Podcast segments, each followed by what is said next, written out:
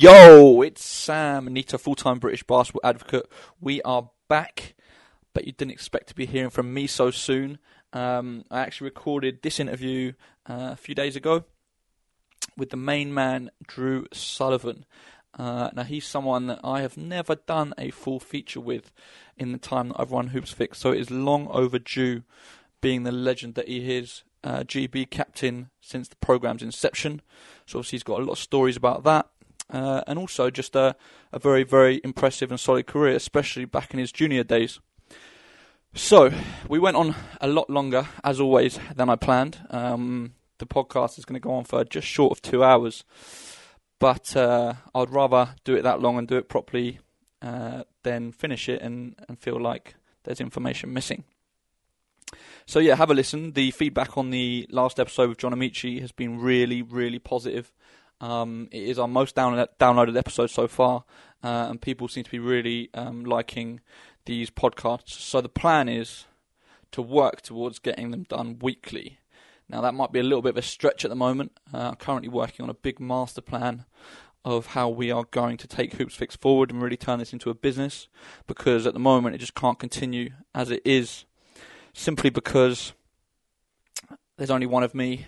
Um, and I just can't keep doing everything. So I'm bringing on a little team, trying to get a little bit team team team of interns, um, people that want experience together um, to really help it drive forward. We're going to be ramping up everything content wise, videos, podcasts, media, uh, news, uh, covering NBA, EuroLeague, and British stuff, uh, and it's really really exciting times.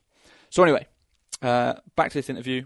I will leave you with me and the main man, Drew Sullivan. Have a listen. Please get back to me with your feedback. Please leave us a rating on iTunes. Uh, it takes five seconds of your time, but means the world to me and will help spread this podcast even further.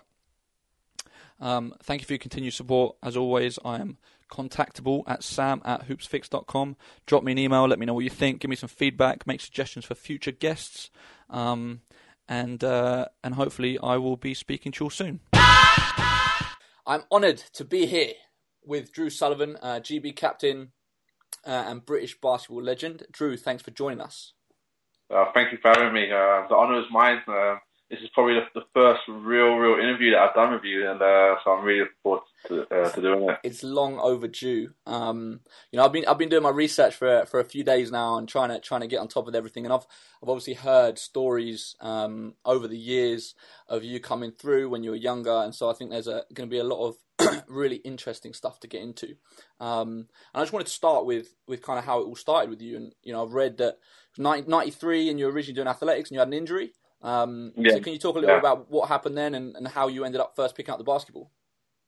Um, well, I mean, when I was younger, I really enjoyed uh, running. Um, I did 100 meters and 200 meters, and um, I did that um, at school that I went to in uh, John, John Loughborough in Tottenham. And uh, you know, we had we had it was like summer's day, so you know it was typical summer's day, so it was rain it was raining, uh, and uh, we had a we had a like an inter school meet, and I did did 100 meters. I think I came first or second. Did the 200 meters, came first or second. I can't remember.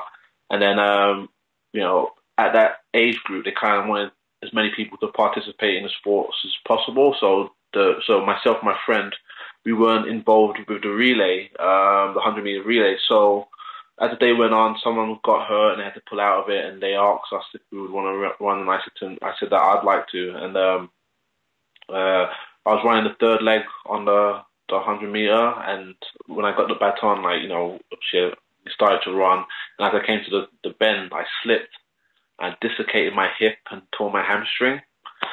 So you know, uh, as a 13 year old, you can imagine that was that was uh, pretty traumatic, and yeah. um, you know, and uh, you know, fortunately, my mom was there, and she came like flying down out of the stadium to make sure that her son was all right, and um, ended up going to the hospital and uh, getting checked out. They had to put my hip back in and so on, and it took a few months of uh, recovery. Um, and during that time, you know, met with physio, you know, repeatedly, and they actually suggested maybe you know going to the park and just kicking the ball around just to try and get some movement through my hips. And um, when I went up, when I went to the park, I was there with my cousin, and uh, there was a bunch of guys playing basketball, and I never. I mean, I think the, the only time I was really exposed to basketball was when my mom took me to see the Harlem Globetrotters when I was like four or five. So you know, between that period of time, I had no idea what what they were doing, and like I think when I was thirteen, I was already six foot four. So one of the guys was like, "Ah, you know, do you play basketball?" And for for some reason, I don't know why, I, I said to him, "Yeah." So probably not the smartest thing that I've ever done. And um, so you, you told me to come on, come on. I started playing with the guys, and I think it became very clear quite quickly um, that I couldn't play. And obviously, because of my height, he thought I was a lot older than what I was. And uh, uh, and actually, the guy who who played, I don't know if you ever heard of him. I'm sure you know anyone who listens to this. There's probably a few people who who would have uh, recognized the name. His name's Adam C- Campbell. Okay. Uh, yeah, so he was the one who basically, you know, found me really, and uh, and when he found out how old I was, he, he couldn't believe it. He was like, "You got to come down to Hackney," you know. Uh, and, and this all this took place in Tottenham, so you know, it wasn't like I was on the doorstep of uh, playing for Joe, Joe White. Yep. And he invited me down, and uh, eventually I got the the courage to go down, and uh, you know, I never looked back since. And you know, and fortunately, because of that that injury, really is was the and people always ask me, you know, what what was the you know, what was it like getting into basketball? And I tell them it was traumatic because the start of my basketball career or what have you started off from me getting hurt uh, that that um, that sports day. Do you remember that that uh, the first practice that you walked into with Joe White and what your memories are of it and kind of what happened? Um, yeah, I do actually. I, I remember getting to the gym and you know, you're walking out to the door and you can hear all the basketballs bouncing. And I, I literally, before I went in, I was like so, so nervous. And um, I actually almost left without even walking through the door because it was like, for me, it was being well out of my comfort zone. I didn't know anyone there. I actually ended up going down by myself, Okay. uh, which was which which was a big deal for me. Like you know, going from Tottenham to to, to Hackney to meet uh, someone that I've never met and to do a sport that I've never really ever seen. And uh, I got there and I was really really nervous. And and I tell people that like the, my my hardest day of basketball was that day. You know, everything after basketball has been easy compared to that. You know, like the anxiety that you know I feel when uh, when we play in a big game or what have you. I always re- revert back to that day, and, I, and then it makes it a lot easier because I was like, it was e- you know anything anything I do now, especially with regards to sports, is easy compared to that day. And um, I I walked through the door and I I met Joe and you know he was I don't know if you ever, if if he was ever at Homerton, uh, but when you walk through he's like this big shot away his desk was, and so he's there. He sat down, and you know he stands up, and he has to come out the uh, the shot to really just to see his full frame. And uh, you know, I got home and I told my mom about him, and she was like, "What's he like?" And and you know, it took me a couple of minutes to try and figure out because I wanted to explain him not only his personality but his uh, his physique, his you know his stature. And I said, and the only thing I could think of, I was like, "Mom." do you remember Baloo the bear from Jungle Book? and she was like, yeah. I was like, that's exactly him. Mannerisms and all, like friendly, but he's big. He's got a big belly, you know. But you know, he's got the kind of size. He's like, you know, really, you know, welcoming. I was like, you know, I, I said to her, I told her right there and then, I was like, I'm playing basketball and I'm gonna play and I'm gonna play for him. So. And so for people that don't that haven't seen Joe before, like he was obviously a big guy. So he was what six six six seven six eight.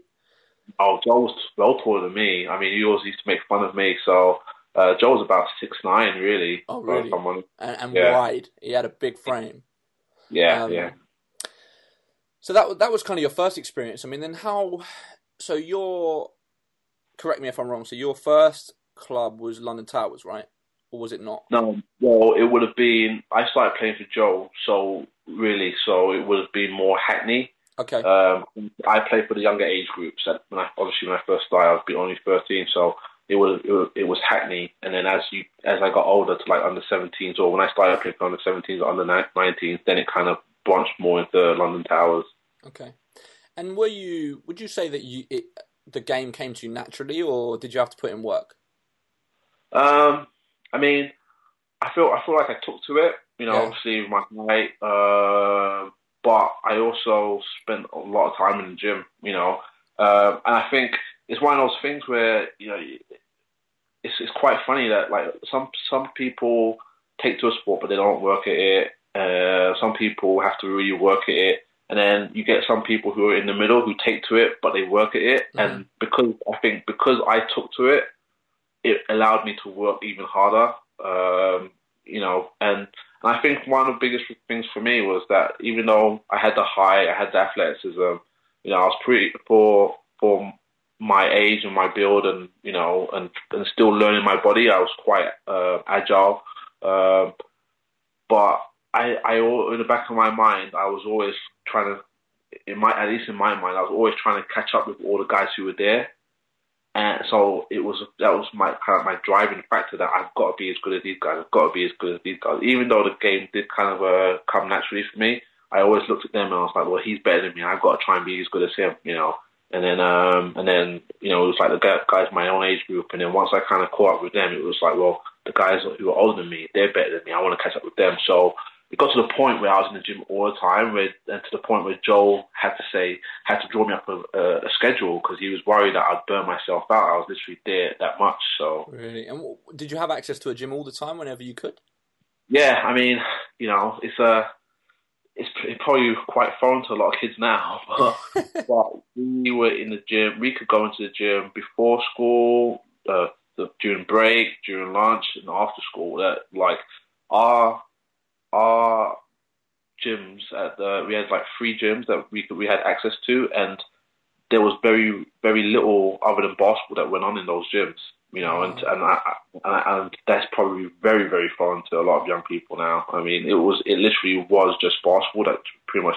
You know, the only the only time that you couldn't really get into the gym was uh, during uh, exam times, which uh, I have a really really massive issue with that. I don't understand why we we have classrooms and then we decide that we want to have the exam in a in a gymnasium. But still the same was, to this day.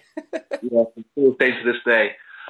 So, um, so that was the only time that we couldn't really get into the gym, um, or at least two of the gyms. We could get into the third one, um, um, but but our school was a basketball school, so you can imagine like how many kids will come down through all like you know all the five years trying to get into one gym. Yeah. It was a bit, but um, you know, uh, I think it, it, it, was just. I mean, it was it, it, was the perfect place to be if you was a young person who wanted to learn how to play basketball. How soon did you start playing up? Because like, so Tony, uh, he brought out one story with the, the under nineteen final, and you as a thirteen year old with Jonathan Lavinia played. At the yeah. end, you got on court. So were you were you always playing up from day one?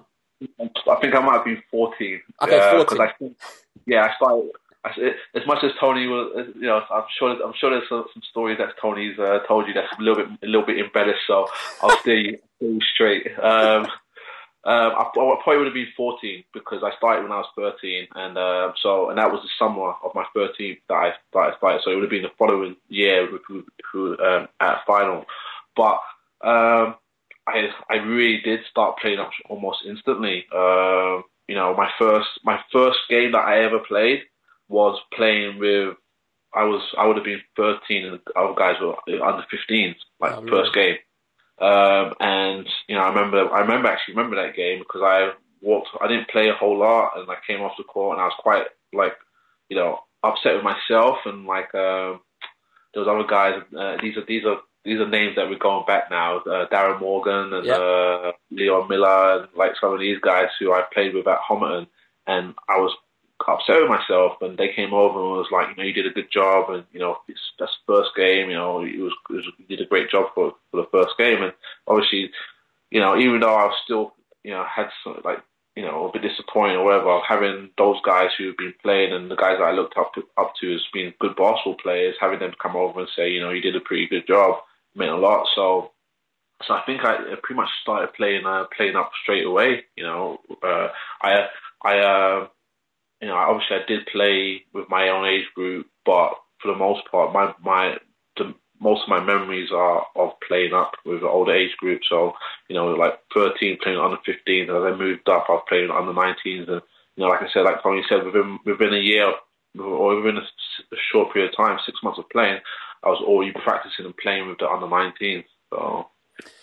And you, obviously that helps you tremendously, right? Going up against bigger, stronger physical guys, um, and sort of led to your, I guess, getting better so quickly. Because then it, I assume that if you then played your own age, you'd be like, "This is easy to me."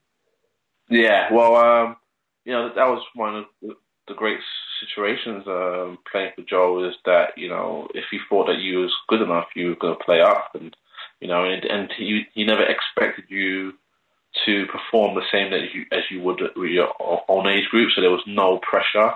Um, so you know when you're playing against or practicing against Errol Seaman and Rodney Alexander and uh, Chris Bart Williams and you know some of those guys who are big, strong guys, you know you have to you you can you know for me it was either be as strong as them or just try and be quicker and I end up you know I think I think that's probably had a lot to do with uh, my ability to play on the wing and be and, and be tall is like I, there was no way that I was going to beat Errol in the post uh, you know or, or, Rodney or Chris. And so I had to find a, a, way for myself to get on the court with those guys and still be productive. Uh, so you know I really worked on like my my game from the outside. And and so now it, we were able to put on four guys over six six. Not there's very many. There's very few teams in the country that could do that at that that stage. So. Mm. what are your own memories of, of playing sort of that, that junior level basketball back then? I mean, I've heard so many stories of just just this kid who was just a man child, uh, who was just dunking at 14 and you know dropping 40 every game. Like, what are your own memories of that? Um, I mean, it's just, I mean, playing back then, it was just for fun. Like everything was just fun. You know, it yeah. was, uh, there was no, you know, there's no egos. There was no, it was, there was, it was just, it was just purely for basketball. You know, and going out and you know, you wanted to win, and you know, we have she had like a massive rivalry with Brixton and uh, East London, and you know, those games were like, you know, fought tooth for nail. But you know, but when you step step off the court, you know, it's like like uh, Ed Hughes, one of my really good friends, and Eugene Barr and Kojo Mensah who I still speak to, and those are all these are all guys who play Brixton, you know, um, and they're and you know they're people that I consider extremely good friends. So. Uh, so I remember all those competitive games. I remember the uh, you know going going on the road trips with uh, Joe and other guys in the team. I was like, to be honest with you, I don't I don't I don't really remember the wins and the losses. I don't remember what finals we were in because for me that was secondary to just playing. Um, you know, and, and that's the thing. It's like you know, and uh, this is a bit of a sidetrack, but like over the years, it's like it's, it's kind of been brought to my attention that apparently like I've got like this massive ego or whatever. And it's like it's like you know you go out and you go on the court and you perform and you and you play hard and you know, you you do you you you, you talk to the ref to like maybe try and get a call for your team, and you know uh, you might have some banter on the court, but when the game's over, it's over.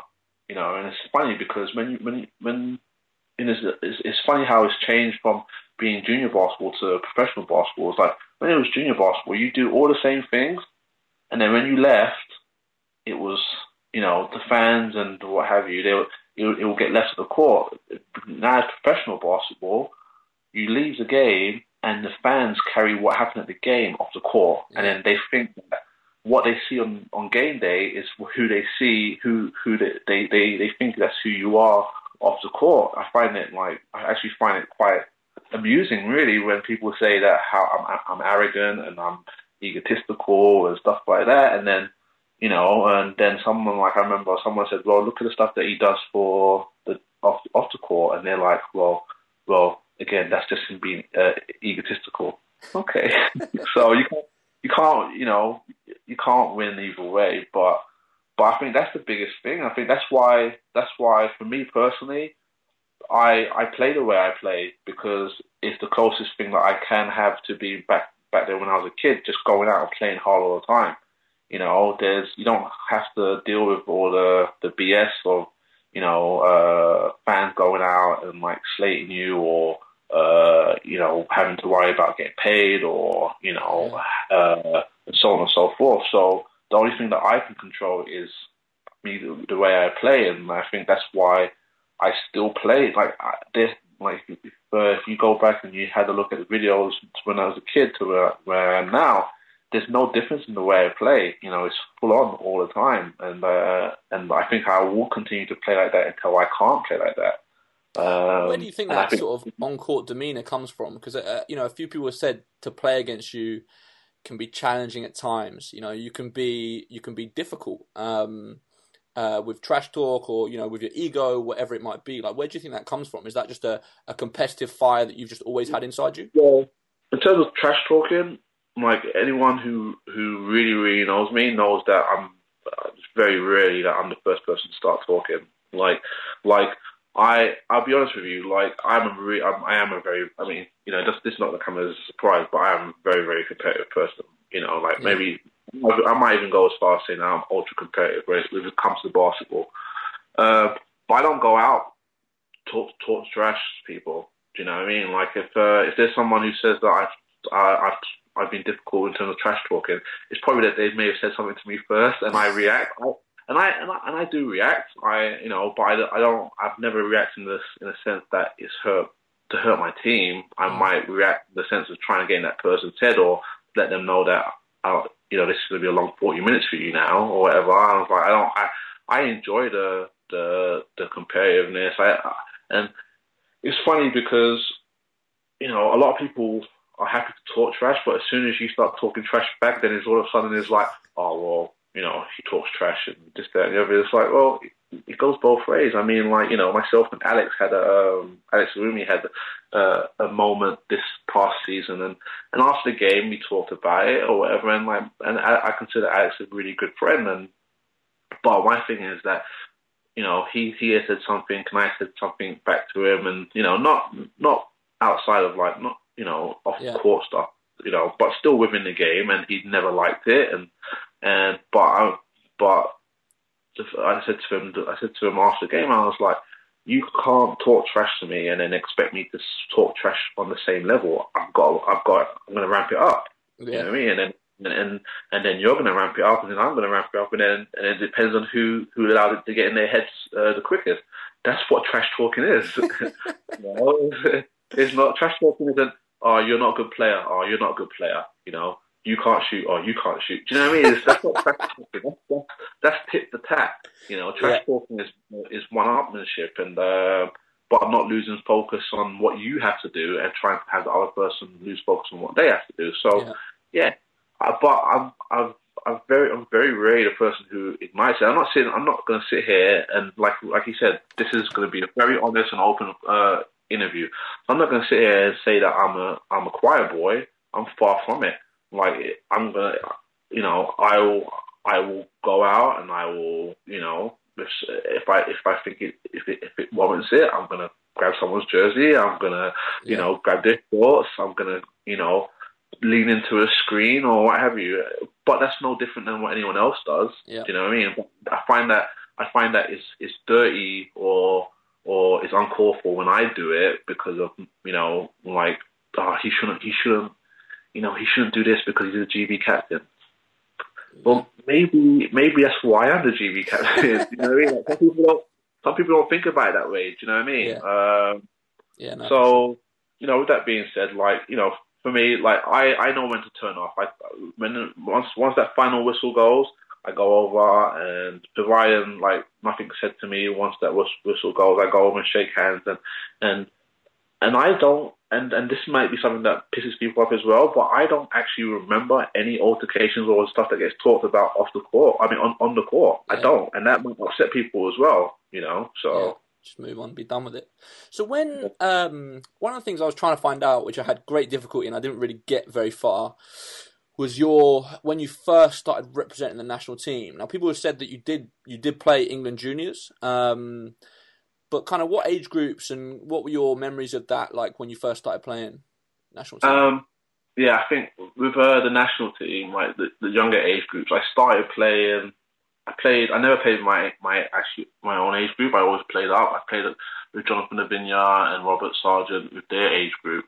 Um, I I did the trials for my age group, but I actually never played for for that team. Yeah. Um, uh, when they when they had it in Lilleshall stuff. Yeah. Um, um, so I played. I played with. Uh, I played up when they had the uh, the Youth Olympics when that was in Bath. Okay. So, played- so what is this? Under seventeen? On like what what age group was it?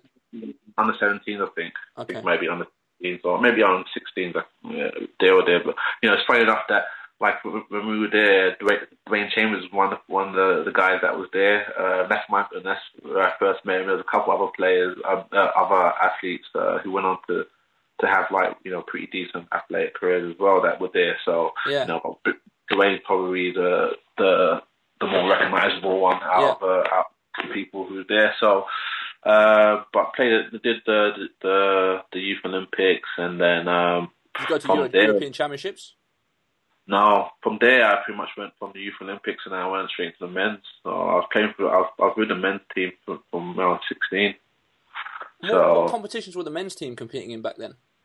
Um, I well, I because I was because at sixteen I play I went a couple of practices uh, with them, did a couple of like friendlies. I remember we went out to um, Saudi Arabia, played a couple of friendlies there, with Jason Swain and you know some, uh, a few other guys, Delmu, uh, Bach. We went to Hungary to play uh, a couple of games, uh, but at that same time, at that summer, I moved to the States, so I missed out on a little bit of like more the competitive games. That's if you remember, that was when they had the, the international breaks, so they were they were so everything wasn't done just in the summers.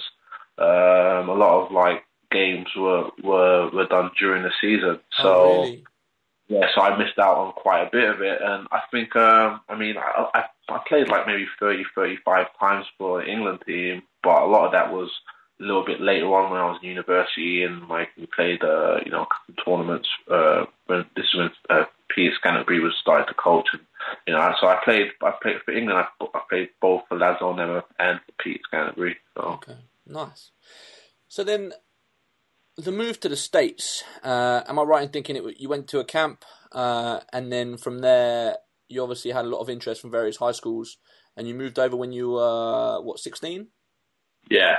Um, well, the guy on the camp, uh, Rich Marcucci, he came over. He was doing a part, I think he was doing a basketball camp in Europe or something like clinic in Europe, and he came over to um, to England. And I guess he, I don't, I, don't know how, but I guess he was being taught about basketball, and it led him to to um, to Hackney, uh, to our practices, and you know, I met met him, and um, I, we must have had we had a game and he watched the game. I did well, and he asked me if I had any interest of going to like uh, university in the states, and I was like, yeah, I, I'd really enjoy that. And obviously, you know, being 16, I was never going to go straight to university at that age. So um, he was like, well, you know, it would be good to go to high school and, um, so on. So I was like, yeah, you know, I'm up for that. Um, this was probably probably when I was about 15 because I went to his camp. Um, in the summer. I did a I did a summer at his camp, and then I think the following year I went I moved over to the states, and um, I ended up going to St Augustine, which is in the same uh, not too far from where the camp was held, and they he knew the the high school. Uh, the high school coach knows the high school really well, so he was he had a uh, a big deal or had a big hand in sorting that out for me. Um, so and then I obviously I moved over when I was 16. Uh, did three years of high school and then uh, four years of university. Back then, was it still like it is now in the sense that everyone wanted to go to, to America? Or was it still not really becoming a thing yet? Or Uh, no, I think you know you had the odd few. Uh, it wasn't. It wasn't. Or it, yeah, it wasn't like what it is now, where uh, everyone thinks that it they have to go to America to be successful. Um, I, I mean, I, I don't know how many people were there at the time, like in the states, but you know, in comparison now, it's like you know tenfold. You know, where to, and that's probably just being generous. Um, uh, you know, I went, I went to high school, uh, New Jersey St. Augustine, and then I think Olu came over and, and we played a year together uh, at St. Augustine. And then um, when I graduated, Pops came over a couple of years later. So, um, but was, it's, you know, the the influx of uh, British players going over to the states for high school and university is it's massive compared to what it was when I was when I was playing. I think, uh, you know, like looking back at it, if someone said to me, "Ah, oh, you know, you can you can still have all the friends and all the relation, relationships that you built over the years, but uh, you know, and you had a choice of going to the states or going stay going to Europe. If I was to do it over, I'd probably go to Europe. To be honest. Really? So, yeah. Why is that? I think um, I I think that the I won't say the I won't say the pathway to get to like you know especially if you're someone who has the potential to play professionally, uh, whether it be in Europe or in the NBA, I think the pathway is actually uh, a lot less uh, restrictive, I guess, uh, because in the states when you're in high school, unless you're like a freshman who's on the on the varsity team, you never you never got the opportunity to play against play up all the time. If that mm. makes sense. Yeah. But um, over here, if you're a 16 year old kid, or uh, over here or in Europe, uh, if you're a 16 year old kid and you're good enough, you're going to be practicing with the men all the time. You know, yeah. that's needed for for your development, opposed to playing with 16, 18 year olds all the mm. time. I mean, my, my biggest shock when I went to the States with, with Barking Abbey uh, over Christmas was just, you know, obviously you watch all the mixtapes and high school basketball looks amazing. And then you actually go there and watch it in person. You're like, it's not actually that great. You know, and it was a shock to me. It's not. It you uh, AAU basketball is better because they but, bring in all the players, right? Yeah, but even even even that being said, you could be on a good AAU team and never play against a top hundred hundred uh, player, because because there's so much that goes on. You know, you you still play against some good basketball players. Don't get me wrong, but you know, when I was in high school, there was probably about four, five games out of like our maybe twenty five uh, regular season games, or maybe maybe thirty regular season games that were a gimme.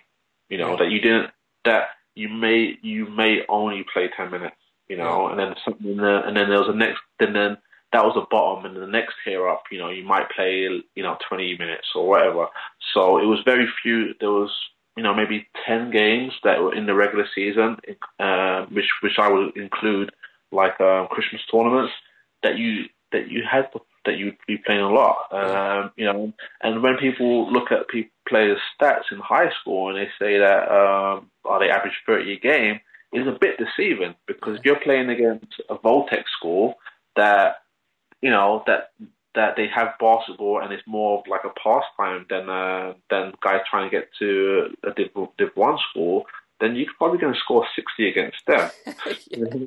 so, so that's going to help you. That's going to help your average. I mean, one of the things that, like, for, for me, one of our, the, the, good thing about our coach, and it may, to be honest with you, a lot of people will say that it may have hurt, had hurt my recruitment, is that when we played against those teams and when we were blowing them out, he would take he would take me out.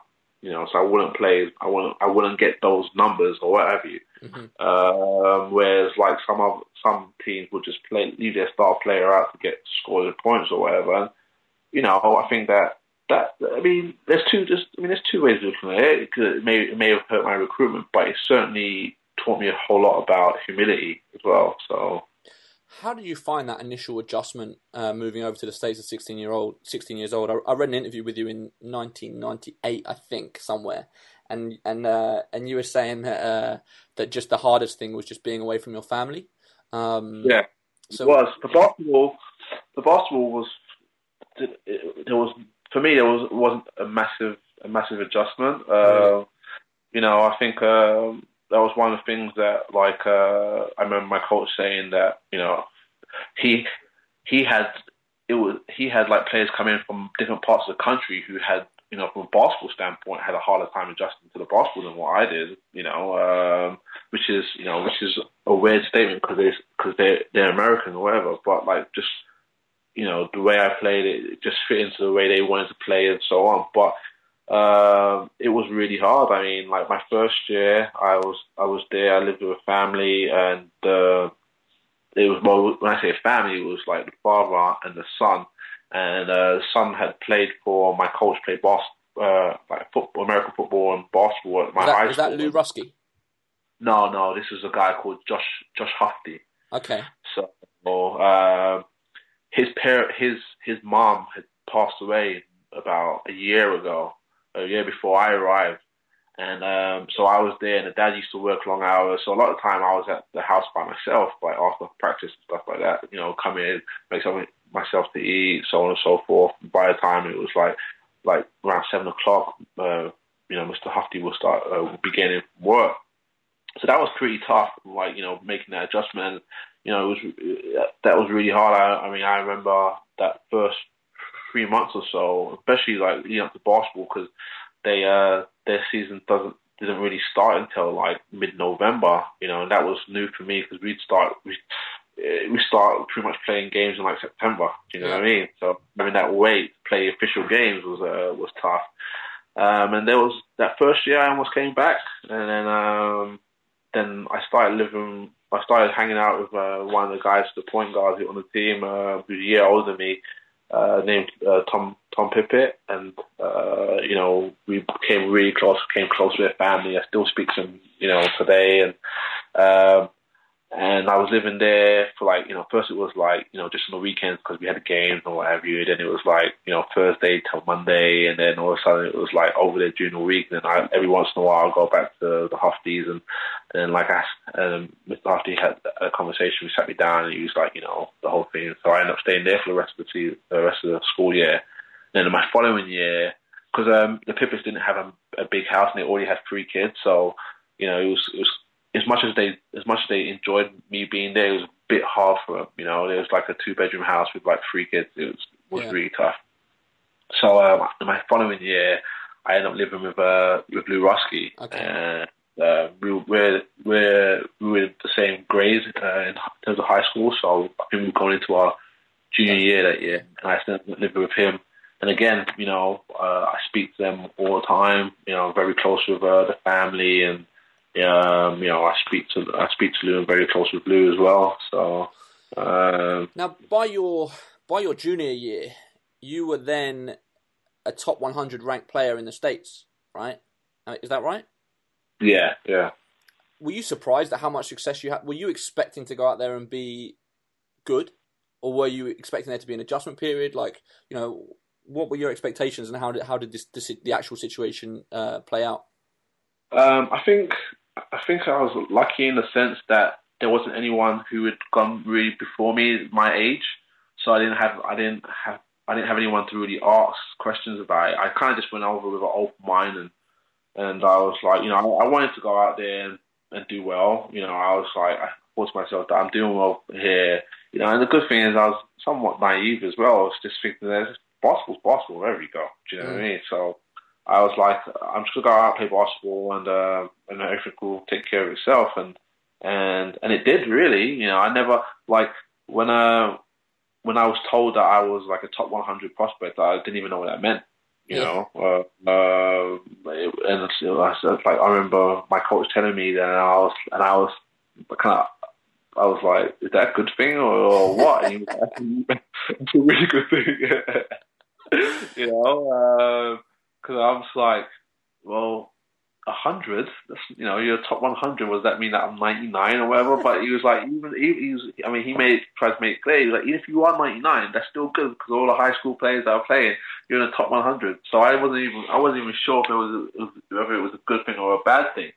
Um, and that's, and, and I'm not embarrassed to say that's how naive I was about it all. You yeah. know, I just literally, I literally went there to play basketball and to enjoy myself and, uh, and get an education and. Uh, so, uh, you know, I went up. I, I, played against, you know, with Saul Butler and um, Lamar Odom and some of those guys who were like that age group or what have you. And I didn't, I, I didn't do, I didn't do badly against them, you know. And uh, these are guys who everyone talked about going to the NBA, and you know, you think to yourself, you know, at that stage when you're like 18 years old, you think to yourself, well, maybe I might be able to have a shot. If this is what this is what people are looking at uh, looking for in players and you know and and you know obviously it never it didn't happen for have, didn't happen for, uh, for me but I am it's something I look back at and I'm actually I'm proud that I I was able to play against these guys and uh, you know and, and it's funny because uh, when I go back the, um, the states every once in a while and like the Saul's from Philadelphia, you know, you see him and he, he still remembers you. And he and you know, there's a lot of times he was like, remember when we played against each other? He was at Roman Catholic, I was at Prep, and you know, we played against each other. and We talk about uh, the games, and you know, he told people how he played at, you know, he's from England, he played, he played here, there, or whatever. And, you know, you, it, you know, it, it's nice when you can leave a, a positive, lasting memory or effect on someone who's who's done so much in his career. Mm. And then by your senior year, you were top fifty. Yeah, yeah, and I and I actually honestly, and by this time, I kind of started understanding what what it meant. you know, after, when you make the top hundred and people start uh, telling you, you you do a little bit of research and you're like, oh, so this is a good thing. And um, my senior year, I was top fifty. I think um, I was like one of the top top two or three players in, in the state of New Jersey. Um, uh, Dajuan Wagner was also uh, ah, in, okay. I think he was, I think Dajuan was a, a, year younger than me, but you know, um, so I was thinking to myself, oh, able to make the All American game, which, I, which which which would have been a massive achievement for me.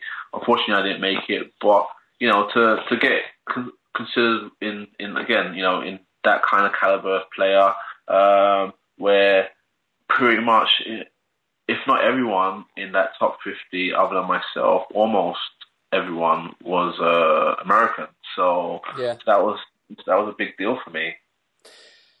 So I'm assuming at what point did the recruiting process start? I mean, I, have read a, some stuff about you talking about that and just saying it was really overwhelming. Yeah, well, to be honest with you, the first letter I ever got was before I actually even moved to America. When I was 15, I got one from Syracuse. Really? yeah, uh, I was 15 I got a letter from Syracuse uh, just like expressing their interest and so on. And uh, you know, and and it's great because obviously, it, you know, but even back then it was still Jim Boeheim and he's still there, and, and look like he doesn't seem like he's going anywhere. So. Uh, so it's it's funny because you know I was thinking about it and I was like I I I met or I knew J- Jim Boeheim from since I was 15, so in, in high school. At university, I played against him, and I played against him at the international level because obviously he was assistant coach in the US team. So, uh. um, you know, and then, um, but it was it was really overwhelming. Like from a kid who who who had never been a part of anything like that, who didn't really understand what it was, and didn't I had, I had no idea what you know. The, for me, the, the only thing that I knew about was uh, professional football. You know, uh, didn't even really understand like how big basketball was for professional uh, professional sport until I moved over to the states because it wasn't it wasn't as readily available on TV over here. You know, all you really saw was like European basketball. Um, to uh, to be exposed to it, like to high, like the, the the university type, you know, the interest of people and like you know getting invited to go to games and you know, the coaches uh, saying that we, we really want you to come and so on and so forth, like getting the letters and the phone calls and, you know, the, oh, we're just checking in and, you know, hope, hope everything's going all right, hope your family's all right, hope school's all right. You know, it, it was, it was really overwhelming. Um, I think that's probably, you know, like, if I'm honest, that probably has a lot to do with why I chose Villanova because I had already had an anchor in a, um, in New Jersey, and and it was for me. It was like I was comfortable in New Jersey. I was comfortable with uh, this, this group of this, this group of people, uh, the, the the Ruskies, the Pippets, Coach Rodeo uh, at the high school, the prep. You know that that was like my home away from home, and I just couldn't. I like to to leave that to leave there and go far away was actually became quite daunting. Um, and I mean, but you know, it, it worked out because I went to a, a, great university. You know, uh, you know, a good uh, a university with a really good and strong basketball tradition, and uh, and uh, you know, I played for you know probably one of the best coaches that I've ever played for, Coach Wright. And like you were being recruited by everyone, right?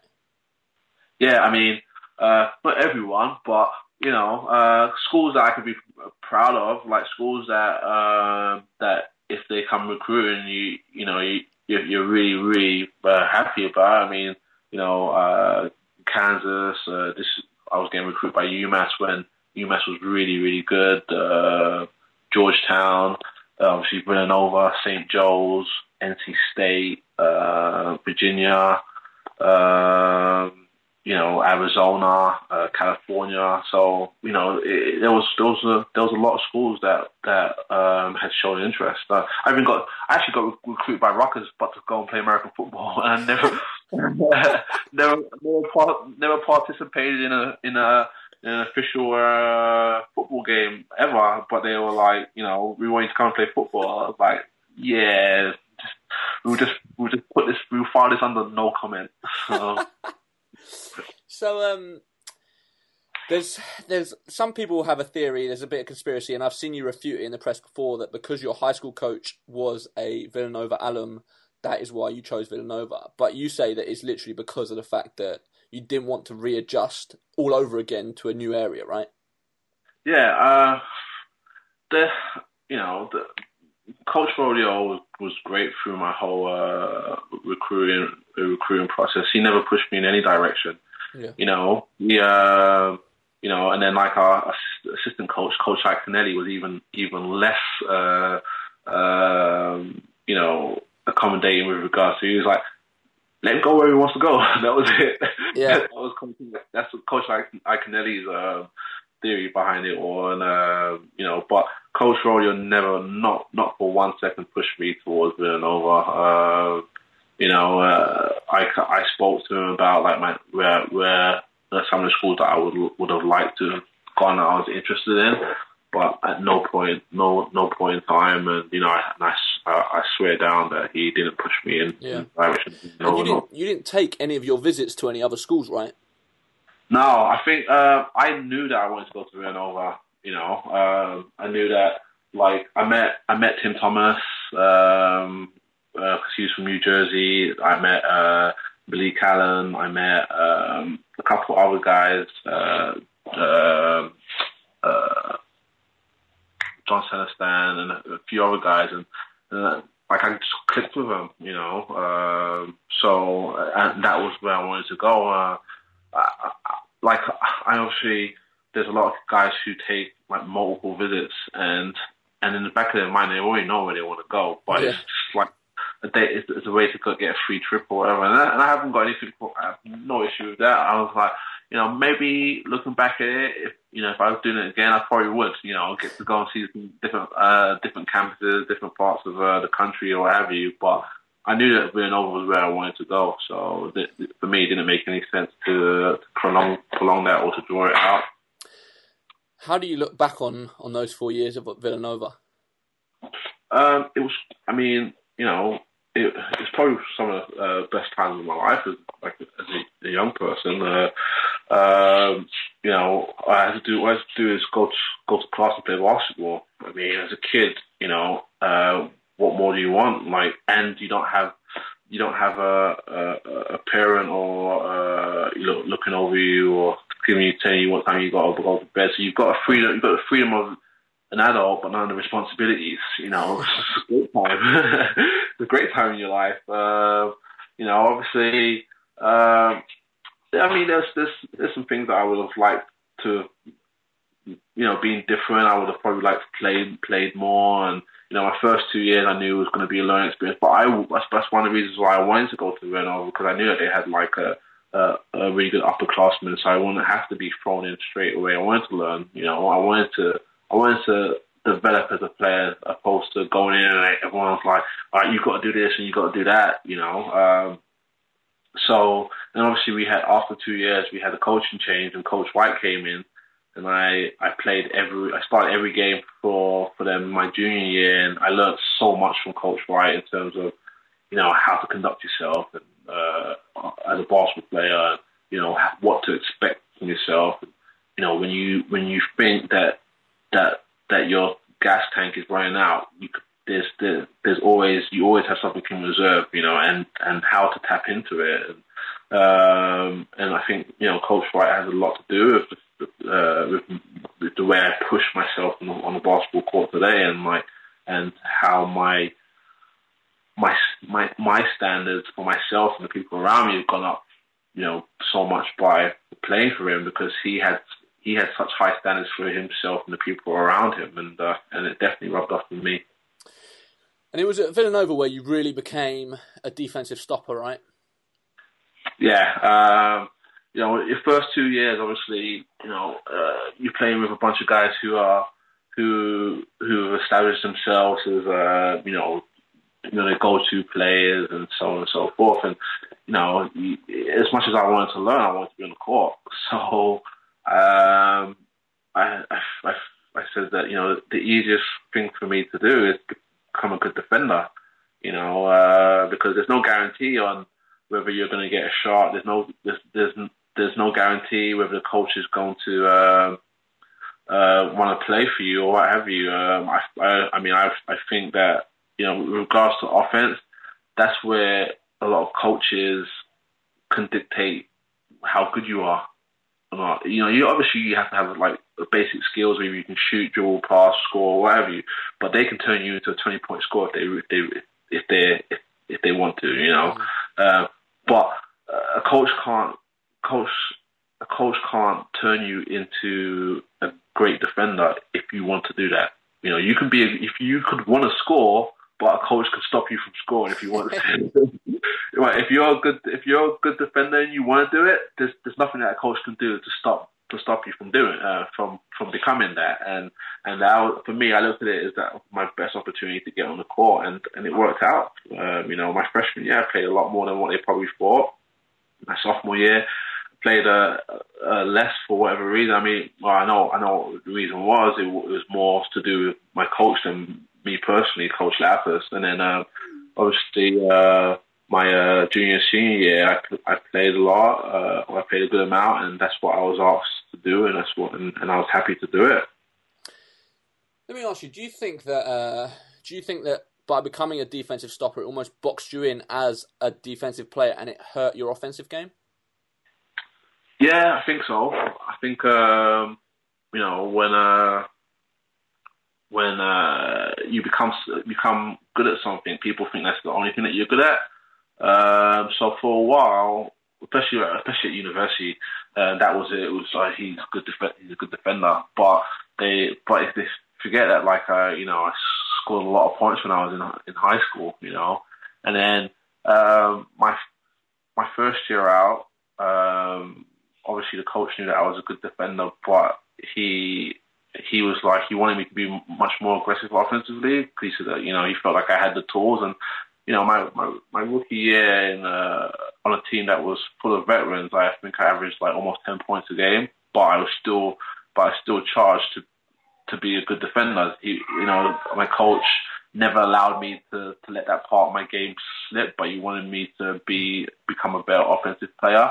Um, and and, I, and and you know I, I did that. It worked out well. So you know, you definitely can. Um, you know, obviously, uh, it it that has happened somewhat with the national team, uh, where it's like, okay, we're gonna drew your your defender or what have you, but you know, people forget when uh, the first the first year or so when um, the national the GB team was in 2006, I was averaging average like 14 or 15 points a game against some, some good teams. So and um, even even before that, when I when we played in a couple tournaments, well, well in um in the Commonwealth Games in in Australia, I think I was leading the tournament in scoring. I think I was averaging twenty points a game, and I still played defense. So, you know, sometimes you, you people do forget a little bit, but you know, it is what it is. If if if uh, if if, if if that gets me on a court, then, then yeah. that's, that's what it means to me. So do you think it hurt your career? Because you know, I, you know, I've been told once one particular story where uh, at ACC camp, and uh, you were just shooting around on a on a separate court, and there was a bunch of guys from England on another court sitting there, and they just said there was just college coaches, scouts, all just watching you, and uh, and they were like. Uh, they were like, we don't even know whether he's worth recruiting because we think that he could either jump straight to the NBA from high school or potentially uh, he would go to college and be a one and done, and then leave leave straight for the league after after after his first year. Um, so kind of that was there was those level of expectations where everyone was like, this guy is going to be a future star. Um, yeah. Uh, I mean, I don't know. Uh, you know, you know. Again, you you make a decision uh, when you're a kid because uh, and I think if I really grasped the whole NBA thing when I was, you know, 18 and 19, maybe I would have uh, chose my my career path in terms of university a little better, I would have probably maybe gone to a school where they were like, okay, well, we want you to be the man straight away, and Yeah. you know, uh, opposed to opposed to me saying, okay, I want to I want to develop as a basketball player. I, if I had if I if I you know if I had really grasped it, I might have said, you know what, I'll, let me just go to a university, do show what I can do, and then then then leave uh, potentially, and then develop in the NBA. Mm. You know, um, so you know, it's, just, it's it's one of those things. It's like you look back at it, just like you don't, you don't know what would have happened if you like make a, a decision differently. But you know, one thing that I can always say is, and uh, that I'm I'm happy with my life. Do you know what I mean? And and then and that's the only thing that I can say for for sure. You know, I, like I said, I can't say what how things would have worked out if I made a different decision, but I can say for sure that I'm happy with my life now. So That's the most important thing, right? So. yeah, definitely. So around uh, when you were at college uh, was the same sort of time that Rough and Ready uh, was was happening. Now, can you talk a little bit about Rough and Ready for people that haven't heard of it, what it is, and and um, and what it was about? Um, Rough and Ready was the the thing. You know, you're you're in the states and you're you have you know you, you're getting recruited by all these universities and uh, you know and you're thinking about what you could potentially do at university or maybe beyond or what have you. But Rough and Ready was what I look forward to every year. You know, I mean, it was that big playing at playing at one of the best uh, best venues in the country at the Rough House. I mean, you know, if you haven't if you haven't been there when uh, when when things are in full flow at the Rough House, then you then you've missed out on like a massive part of basketball, uh, the, the basketball uh, lineage or legacy in in in England. Uh, uh, so so when you had uh, Rough and Ready there, where you bring in you know essentially the best players from that from Britain or from England playing in one place, uh, playing in a tournament. I mean, uh, the the the atmosphere was just absolutely electric, and and it wasn't playing in front of it wasn't street ball. You know, it was basketball. You know, there was probably like a you know slight slight uh, street ball elements, but not to the the ex the ridiculous extent of like you're seeing like AND1 or whatever. Like it wasn't like that. It was still it was still essentially basketball to be played properly with with proper basketball rules. Um, and you know, I I absolutely cherish those uh, those those days. I used to love looking forward to, or I used to look forward to playing against, you know, Adu and uh, you know Uric, Mike Bernard, and all those guys. Uh, you know, I, I I used to literally absolutely can't look forward to the end of this the regular season or the school year to get on a plane to come back and play in Rough and Ready. And it was the format was north, east, south, west, right? It was a four-team Yeah. tournament. Uh, Yeah. And then the winner takes all. And obviously there was a, a lot of legendary battles over the years. Um, there was obviously one that people talk about a lot, which is when you played Adru and you two went at it. Um, can you talk a little bit about that and your memories of that? Um, well, as you was for me, like everyone talks about like about players who should have made it and what have you, and like you know, there's there's there's people who said that like you know they thought that I would have made it to the NBA or what have you. I you know, hands down, I would have I, I would have thought Adu would have made it. I think that you know. I, I, I even now I'd still go as far as saying that I feel like he's a better basketball player than me. You know, um, you know, obviously uh, Lou Elzick's got got uh, had a, had a great teacher there, had a great role model because you know, because I honestly really do my hand on my heart. I feel like uh, Edu should have been playing in the NBA. I mean, he was six eleven. You know, he could handle the ball, he could shoot the ball like a guard, and he, you know, catch the ball in the post and turn around and shoot jump shots or whatever. So, you know, playing against someone like that was was was tough. And the thing is, we never really essentially play the same position, but everybody wanted us to play against each other. so, so I remember, um, and I actually think I think you can actually still find us on YouTube. Uh, but um, I remember when I uh, I think it must have been a, a rebound or something, but I caught I caught him on the wing and he, he was matched up and uh, gave him a little bit of a shimmy and went baseline and took off and dunked it and uh, uh, you know, obviously is one of those ones that uh, over the years it, it becomes bigger and more embellished or what have you. But but yeah, it was it was it was it was a, it was a pretty good move, and uh, it's probably one of the thing one of one of the points in Rough and Ready that was definitely got out of history. So I uh, so I started digitizing all those tapes a little while while ago for this a couple of years back, and I've obviously only ever heard stories. I never went to Rough and Ready. I was brought up on the southeast coast, and uh, yeah. and I remember watching you. I mean, there was stuff like there was just one time when you stole it on the wing and you just and you just wide open. You took up and like I freeze framed it, and your whole forearm was above the rim. Like your athleticism was just insane. Um, how do you look back on those times now compared to obviously you getting a little bit older? Uh, I mean, you can still dunk on people and stuff, uh, but it's not like it used to be.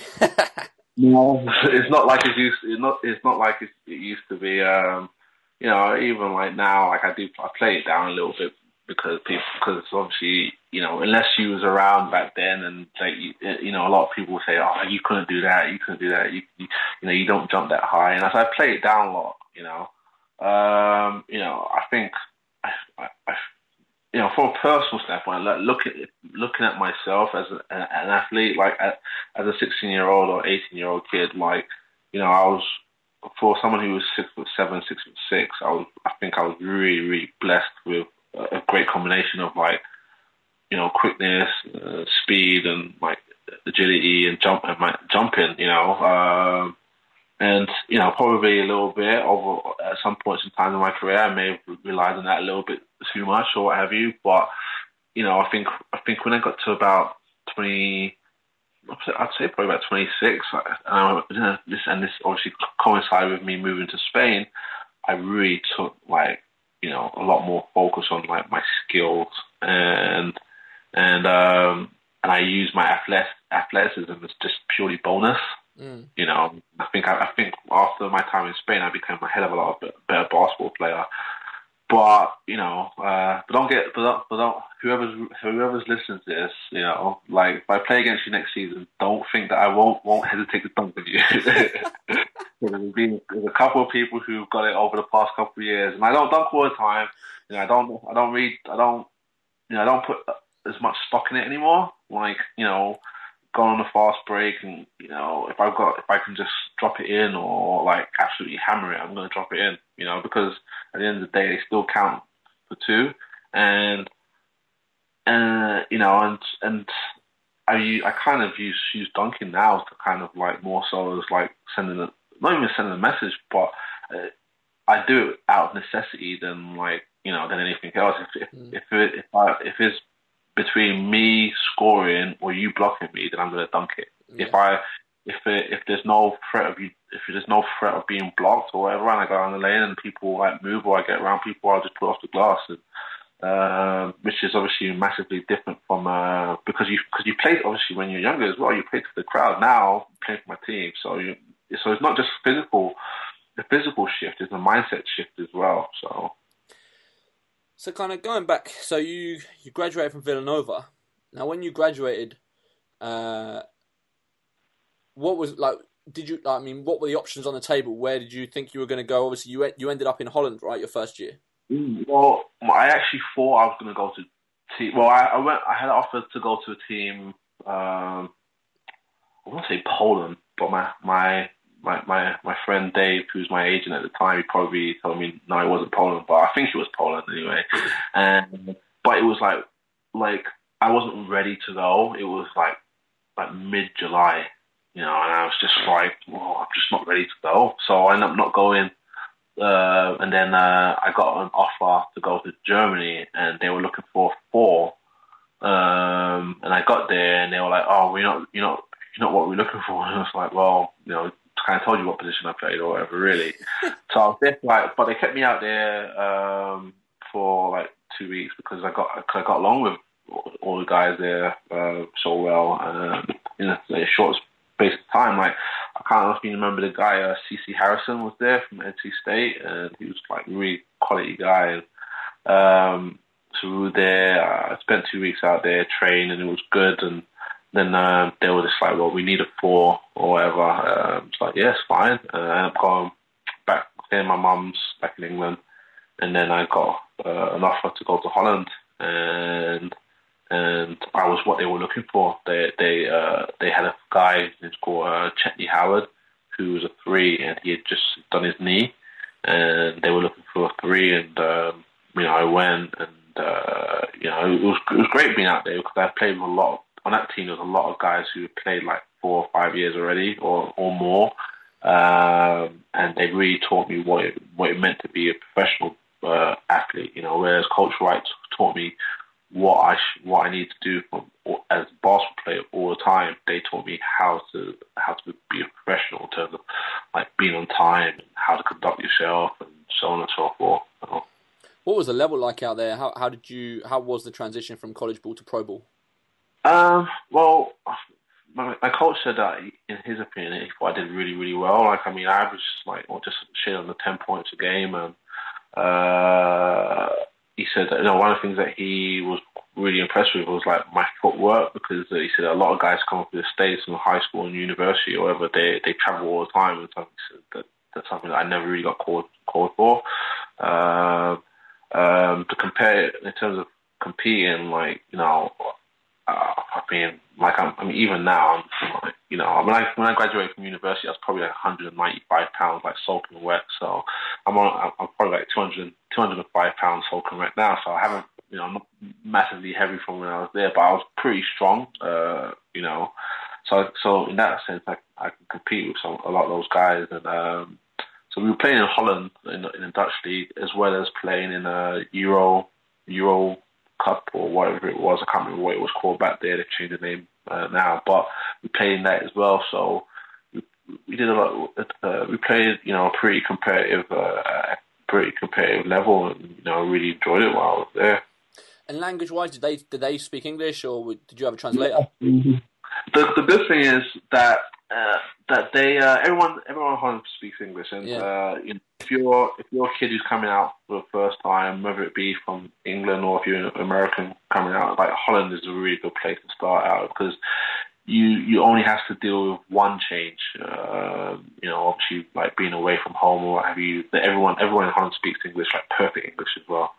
Um, but the the team that I played for, they actually had it mandatory that the foreigners take Dutch, uh, which was which, it wasn't it wasn't it wasn't it wasn't bad. We went we had to go once a week, and you know it was pretty cool. I don't don't remember a whole lot, but uh, yeah, we had, to, we had to do a little bit of Dutch while we were there. And then the year after that, you ended up back in Newcastle, back in England at Newcastle. Yeah, yeah.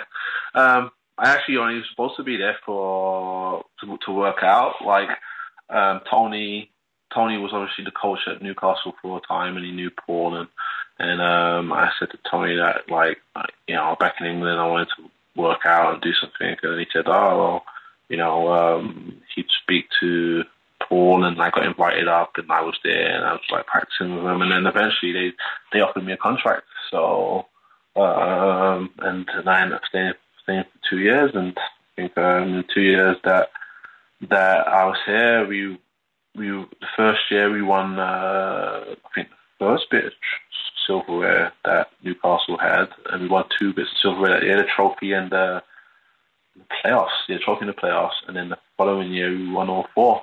So Who was the coach back then? Was that it's still that was still Fab? Yeah. It's still Fab. Yeah. And what's your relationship been like with him over the years? You obviously said to me that he's one of the sort of guys that knows you very well. Yeah, I mean, myself and Fab, we, uh, you know, I, I, I a few, a couple years ago, I did, I wrote a little something for my own website or whatever, and it was like trying to clear up some things because everyone, everyone seems to think that myself and Fab have like this really bad relationship. Uh, um, but you know, we're, I describe it as like being siblings. You know, we have a we have we have a rivalry where we will play against each other tooth and nail. Uh, but but we speak all the time. You know, I'll call him and uh, you know ask him about stuff and you know and like and and lo- more often than not in the summers I normally go down and work out with him and and and if I if I don't work out with him just like he and I or my uh, I will go down to Sports Central and play pickup with him himself and like some other guys. So you know we get along really well and uh, You know, I think a lot of people think that because I don't because I don't play for the team, that it means that he doesn't like me or or something like that. So, but I think that's a massive misconception. How did you feel about being back in England? I read an interview um, with a with a Newcastle newspaper and kind of when you were 24, 25 and you kind of said I expected to be here more towards the end of my career, not not this early. Um, I mean, how did you find it? Were you happy in, in Newcastle? I, I mean, I, I had a great time here. You know, I, like, you know, when uh, when you when you say you what you expect, uh, you know, a lot of we, we all have expectations and uh, of of how we would like things to go, and whether whether what we expect is the best thing is not always the case. You know, um, uh, you know, I've obviously I've heard the, you know you hear comments are you know Drew's wasted his uh, wasted his ability, never hit the heights that he was supposed to, or what have you, but. Maybe this is where I was supposed to be. Maybe this is how this. Maybe this is how my life was supposed to to be. You know, maybe I was supposed to be the person that like people, a lot of people had expectations for, and and they didn't come to fruition. And I can go back and say to a kid, you know, this is, you know, this is uh, this is what could happen to you. You know, uh, so be prepared for it. It doesn't mean that you're a failure.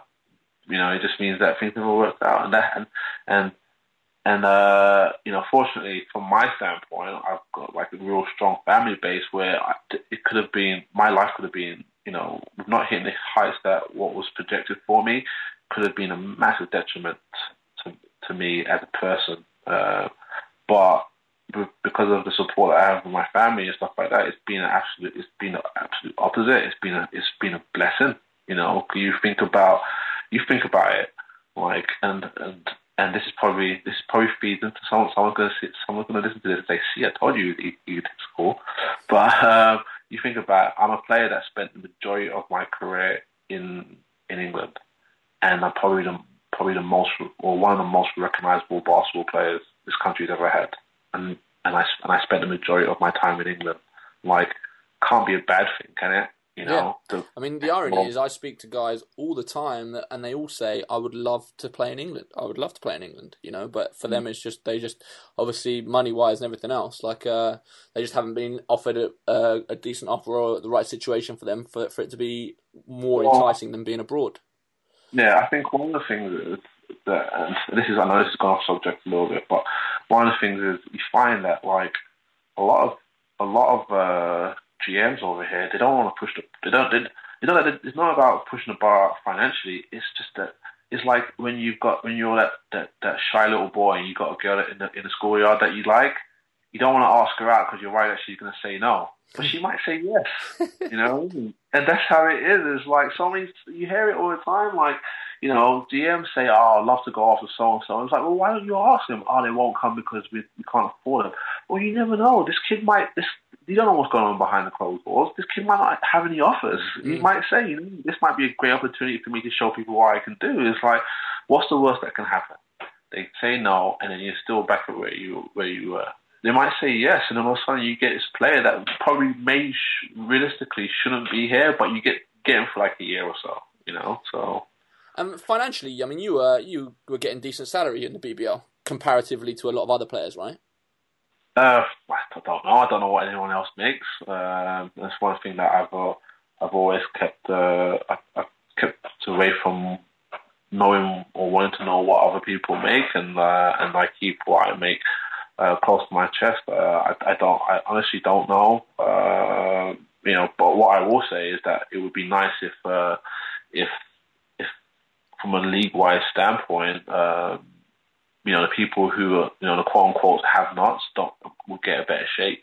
You know, I think, I think that's something that really needs to be looked at. I mean, it's a, it's a shame where, and again, I don't know what people make in terms of like, you know, wages or whatever. This is all just speculative, but you know, it, it's it's tough when someone who who plays quote unquote professional basketball is making less than someone who works part time at Asda. Mm. You know, it's bad. So. in the so in this two years in Newcastle, was this when you first had a, started having a family? No, no. Uh, was, this, was that later? No, that was later. Um, when I was, uh, this was when I first moved up here, um, it was my like my first two years. So no, uh, I didn't start. We didn't start having a family with uh, my wife until eesh, until 2006. So at, at, the end of it, like after I left, after okay. I left Newcastle. All right, we'll, we'll, get to that then. So then after Newcastle, that was when you first made the jump to Spain with Badalona. Yeah, yeah, um, yeah. How how did that come about, and kind of what were your experiences in Spain? Um, well, a lot of people, a lot of people don't know this. That I actually, my first year in New, Newcastle, like just around Christmas time, I actually got offer from Real Madrid. Um, I spoke to my agent, and he was like, you know, it's, it's a good, it's it's a good offer, but he was like, you have to understand that you're not going to play.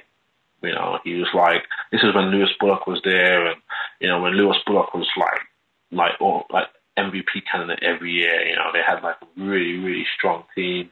Um, and he was like, you know, you, are not going to play. He's gonna, I'm going to be honest with you. It's going to be really, really hard for you to get in court time.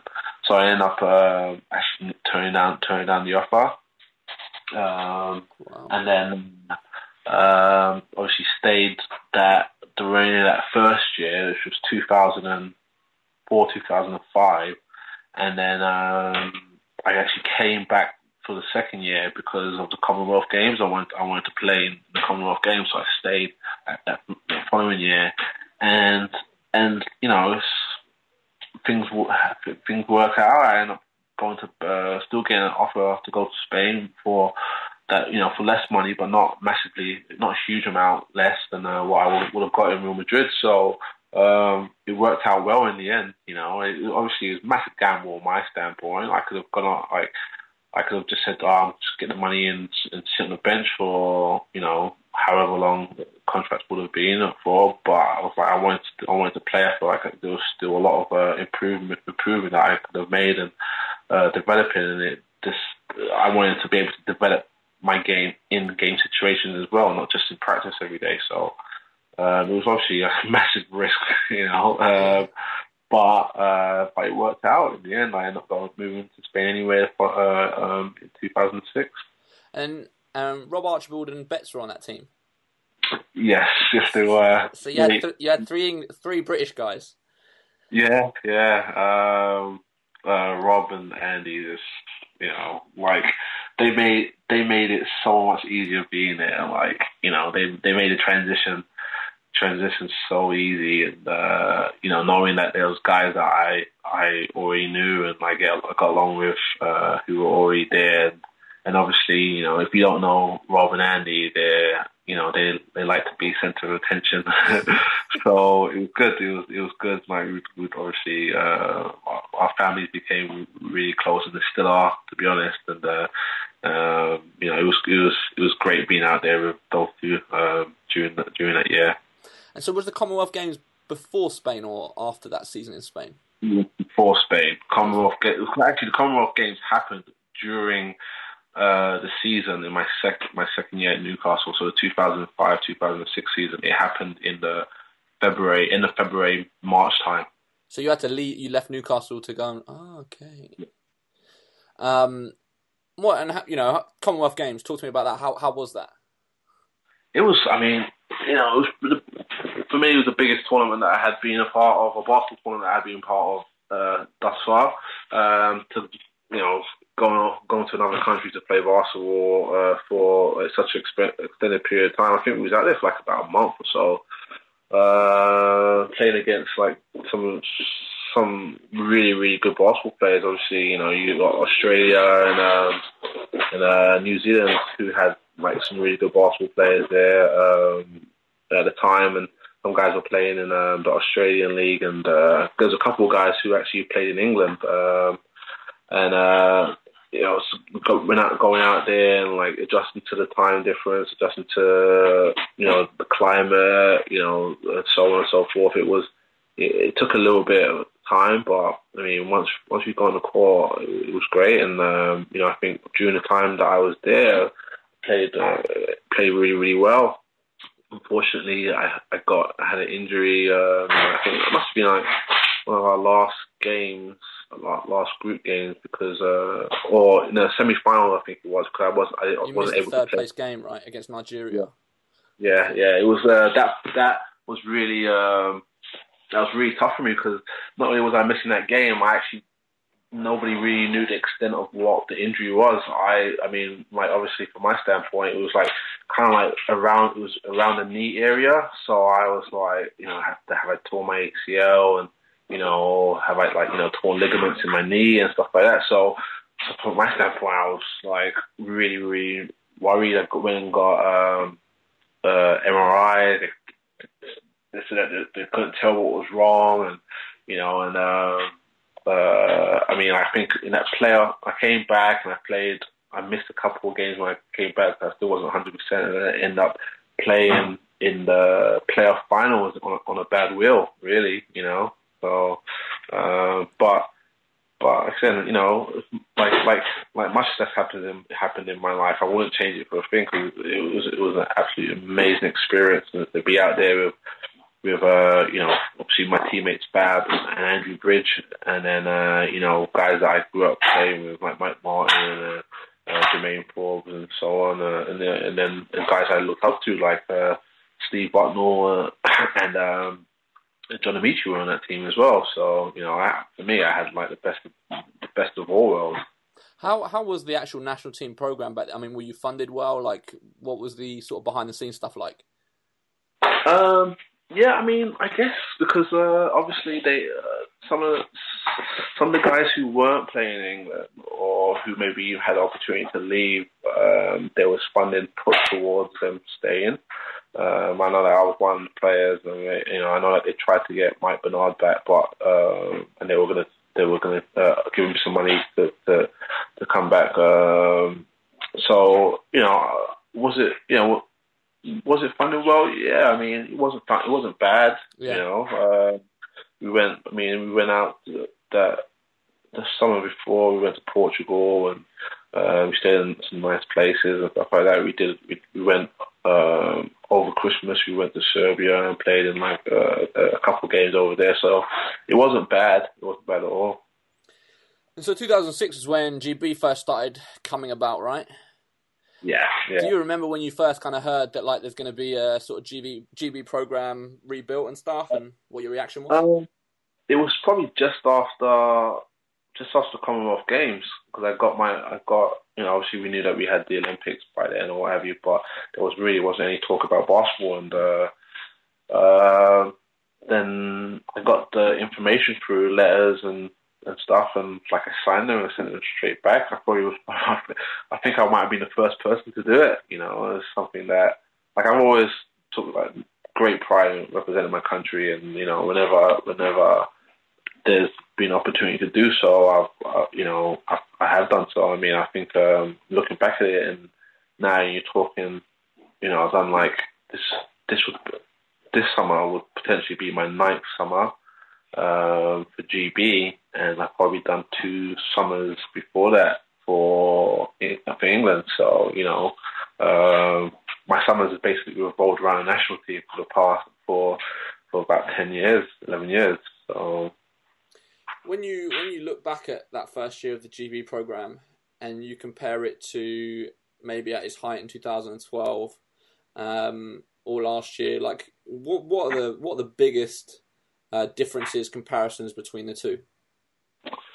Um, you know, obviously the the obvious one is money. Um, you know, so sure, you know, obviously that's something that I, don't think that you can you're ever going to be able to get away from. But I mean, you know, on a the budget that they were on in 2006, you know, they they did the best they they could with it, with it, and it wasn't like you know, it wasn't like bad. It wasn't like staying in Swallow and stuff like that. I mean, like obviously, you know, you, you probably had like a few more early morning flights because you want to try and save save a few pounds here and there. But I mean, it wasn't it wasn't bad. I mean, I think uh, you know, and uh, and and and whether people agree with this or not, but like when you when you're asking, uh, especially players who aren't making a lot of money to commit like you know six weeks or two months of their summer to to something. Uh, you know, I don't I don't I don't think it's unfair that that that we as players get something out of it, like financially, and you know, someone, someone, uh, there will be someone out there who says, well, you should play for the, you know, the privilege of playing in your country. Yeah, I've done that for ten years or whatever, but I've got a family to think about. So if if, if the choice that of doing it for nothing or going to, you know, work work uh, a camp or something, I can get like a couple of grand to feed my kids. It's a no-brainer, you know. Um, like we got you know, one thing that we have to always keep in mind is basketball's basketball, life is life. Do you know what I mean?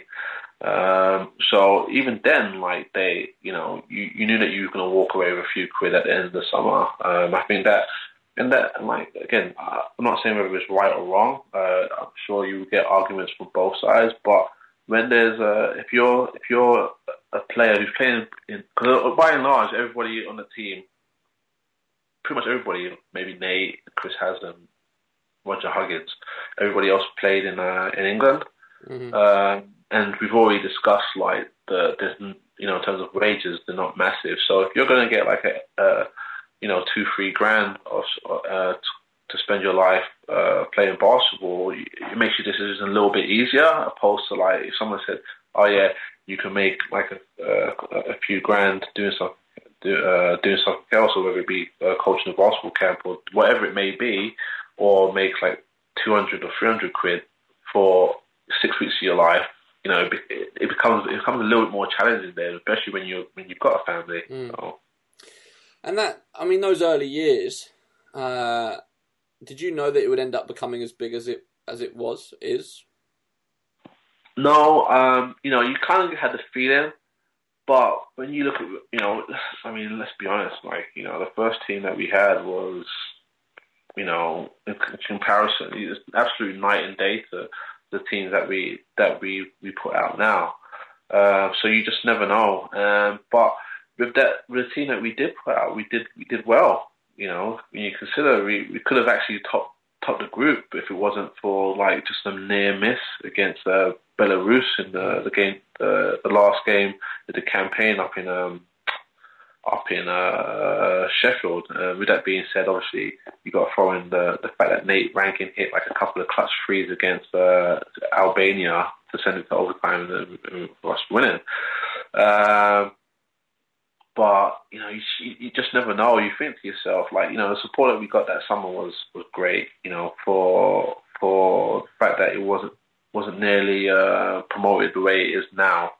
Um, the support that we got was, was second to none at the time, and uh, I mean, I'm just happy that we were able to move on and like uh, and and bring in like you know more quality guys, and you know, and I, and I always say that the more quality that we have out there, the more uh, it, it's better for the country because you want people to be competing spots. You want it to be a thing where if a guy says, oh, "I'm not coming just because uh, the camp is someone just because," there's a chance that you might get invited back because we've got someone who can replace you or someone who can come out and do a job, or or it gives like you know like would I like or like like Joel and uh, and, and uh, Mullins and Gordon Lowell and whoever it may be, all those guys show up this summer, yes, of course, because it makes our team stronger. But the argument is there to say, well, if all these guys shown up last year, would we have got to see the best of Myles Hesson, who is the future of our national team? You know, we have gotten to see the best of uh, Devon Van who is the future of our national team. So, you know, there has to be a little bit of common sense with it as well. Uh, but but at the same time, we do still have to strive to put the best possible product on the court every summer. Was uh, was London 2012 always at the back of your mind from from sort of 2006 seven when we when we first won that bid?